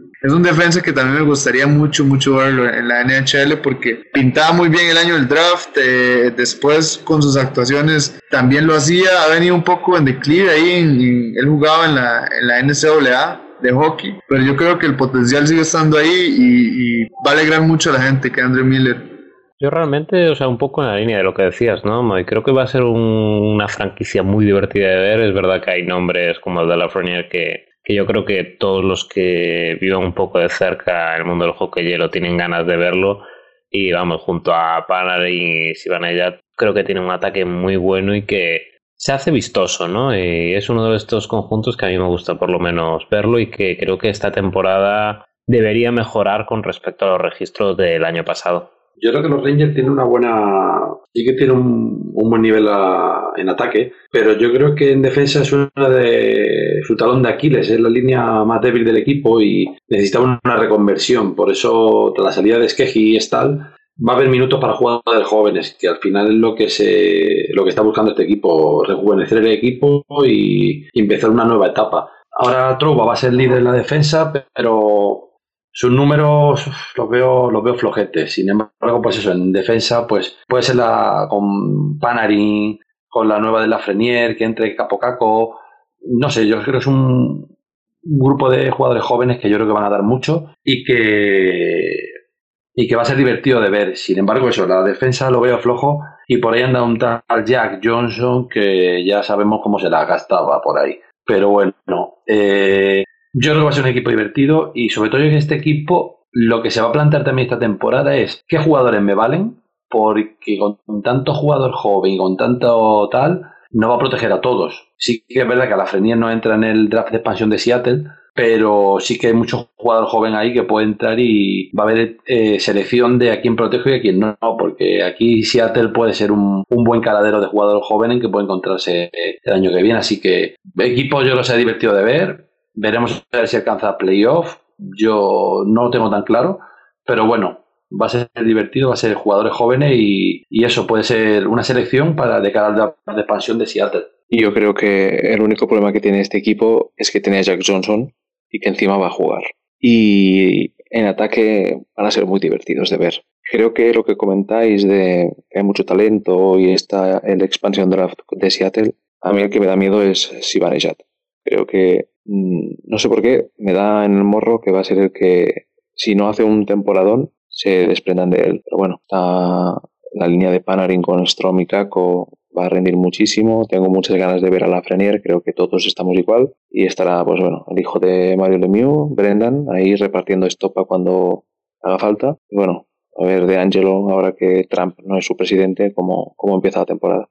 Y desde la Gran Manzana nos vamos a Buffalo para hablar de los Sabres. El equipo de Buffalo forma parte de la NHL desde su expansión en 1970, donde llegó con los Vancouver Canucks, y por lo momento los Sabres no saben lo que es llevarse la Stanley y además desde el 2011, sí, desde el 2011, no saben lo que es visitar la postemporada. Eh, ya desde el año 96 los Sabres juegan sus encuentros como locales en el K-Bank Center, pabellón que tuvo distintos nombres en su historia, dependiendo de quién aflojaba los billetes, y se trata de un pabellón que ha vivido numerosas reformas y que en la actualidad también acoge a los Bandits y al equipo de la Cross de la ciudad. A los mandos, por así decirlo, de la franquicia se encuentra Kevin Adams como general manager, puesto que ocupa desde el pasado verano, después de pasar por diferentes posiciones también dentro del organigrama de los de Buffalo. Por su parte, el head coach de los Sabres es Ralph Kruger, que tras su paso como head coach por los Oilers en la temporada 12-13, volvió a la NHL en un puesto de jefe la pasada campaña con Buffalo, aunque sin demasiado éxito por el momento. El apartado alta de los de Buffalo está bastante cargadito, la verdad, porque el primero de todos sería Taylor Hall, que llega desde los Coyotes por una temporada y 8 milloncitos de nada de dólares. El otro sería el center Cody Aiken, que también se ha decantado por los Sabres, al igual que Eric Stahl, que llega procedente de los Wild en un intercambio en el que los Sabres pierden a Marcus Johansson.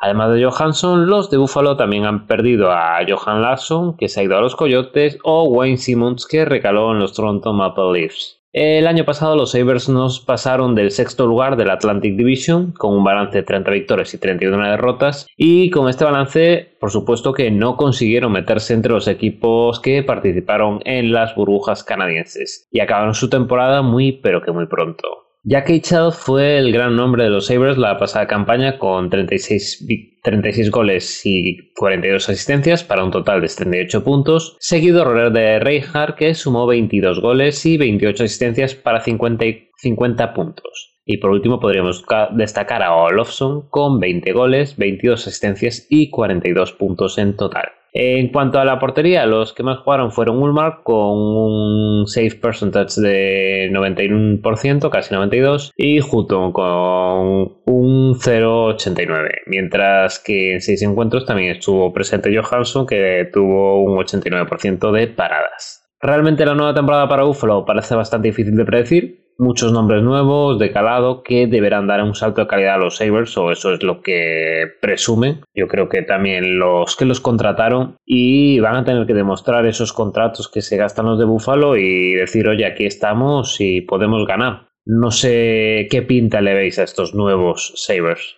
Sí que es verdad que yo creo que, que han dado un pasito hacia adelante, pero no sé, no. Yo creo que ya lo hemos hablado varias veces Sí que a pesar que tienen varios jóvenes con proyección como Jack Quinn, Constantini o Peter K, eh, no sé, yo es que no, no, no, no termino de ver. Eh, también encima ha llegado Taylor Hall, que se supone que llega para aportar esos goles que, que anotó en Arizona y en Davis previamente, pero no sé, no sé, yo es una plantilla que no, no termino de ver. Eh, la portería veo que es veo que no tiene garantía de, de, que, vamos, yo creo que están en el nivel por debajo de otras porterías, sin ser tan malos porteros. Luego, no sé, sí que es verdad que en, en defensa Darling puede aportarte bastante bien. Colin Miller también puede darte una buena seguridad, sí, una buena parejita de defensa. Y luego al ataque, pues hombre, sí que es verdad que el ataque de Taylor Jack Eichel, si se entiende, va a ser bastante bueno. Y Eric estar con Jeff Skinner en la segunda, pues también te puede dar buena, te puede dar buen, goles y buen juego, pero sin más, con cuatro jugadores eh, buenos, eh, una pareja defensiva medio en condiciones y unos porteros que no sabes cómo van a salirte, pues sinceramente creo que va a seguir, si todo se cumple, creo que va a seguir otro, puede hacer su, la década prodigiosa de estar sin playoff. Entonces, yo lo veo más fuera que dentro, no termino de ver este equipo. Eh, sigo sin entender a qué vino Hall aquí. No sé si a, hacer un, a marcar goles, a aliarse con Jack Eichel y, y hacer puntos y goles para ganar un buen contrato el año siguiente, buscar su sitio, no lo sé.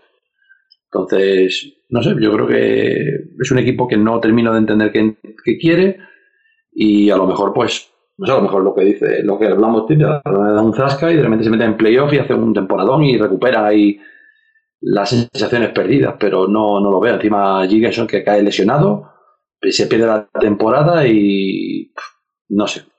Yo creo que también, pues es eso, la mala suerte que salía con este equipo y a lo poco que podía tener un poco de brotes, pues no les sobra a los delanteros y se lesiona uno completa. No sé, es un equipo no me transmite mucho y creo que deberán llegar de tiempos mejores y yo creo que ahora mismo no lo es.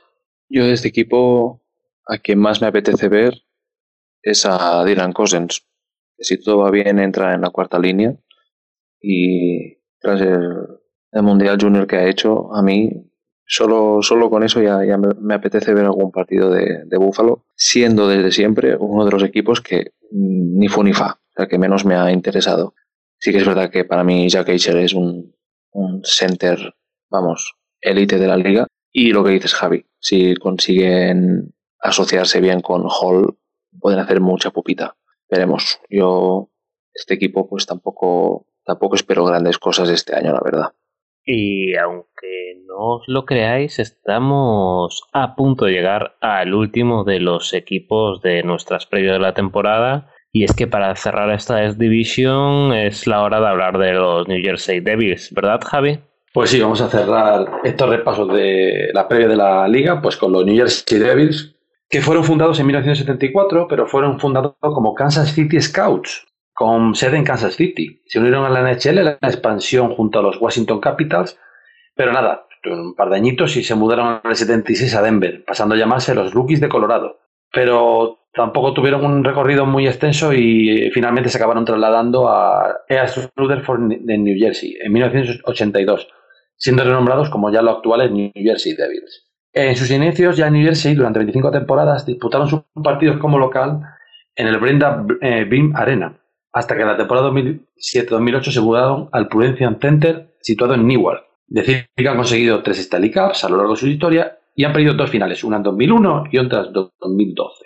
El manager general es Tom Fitzgerald, que recaló en el equipo de New Jersey en enero de 2020, sustituyendo a Ray Shiro, que eh, anteriormente ejerció en los Devils el puesto de manager general asistente de 2015. Y dicho puesto lo ejerció también en Penguins y en el equipo nacional de Estados Unidos. El cuerpo técnico tiene como head coach a Lindy Ruff, que llegó en julio de 2020. Eh, Ruff ha desarrollado, su, carrera como entrenador en los Sabres, con los que alcanzó la final de la Stanley Cup, que perdieron ante Dallas Star, por donde luego más eh, adelante también pasó como entrenador allí en Dallas. También ha ejercido como entrenador asistente en Nueva York, eh, perdón, los New York Rangers, en Florida Panthers, con alcanzó también la final de Stanley Cup, que perdieron ante los Subs, y en la selección canadiense en el equipo olímpico 2014. Completa el staff técnico Mark Recchi, Rick Kowalski y Chris Taylor como entrenadores asistentes y Dave Rogalski como entrenador de porteros. Destacar este año que las firmas más importantes han sido la de Corey Crawford, que llegó a la agencia libre de los Black House, pero que finalmente se ha retirado por los problemas personales que no han sido revelados.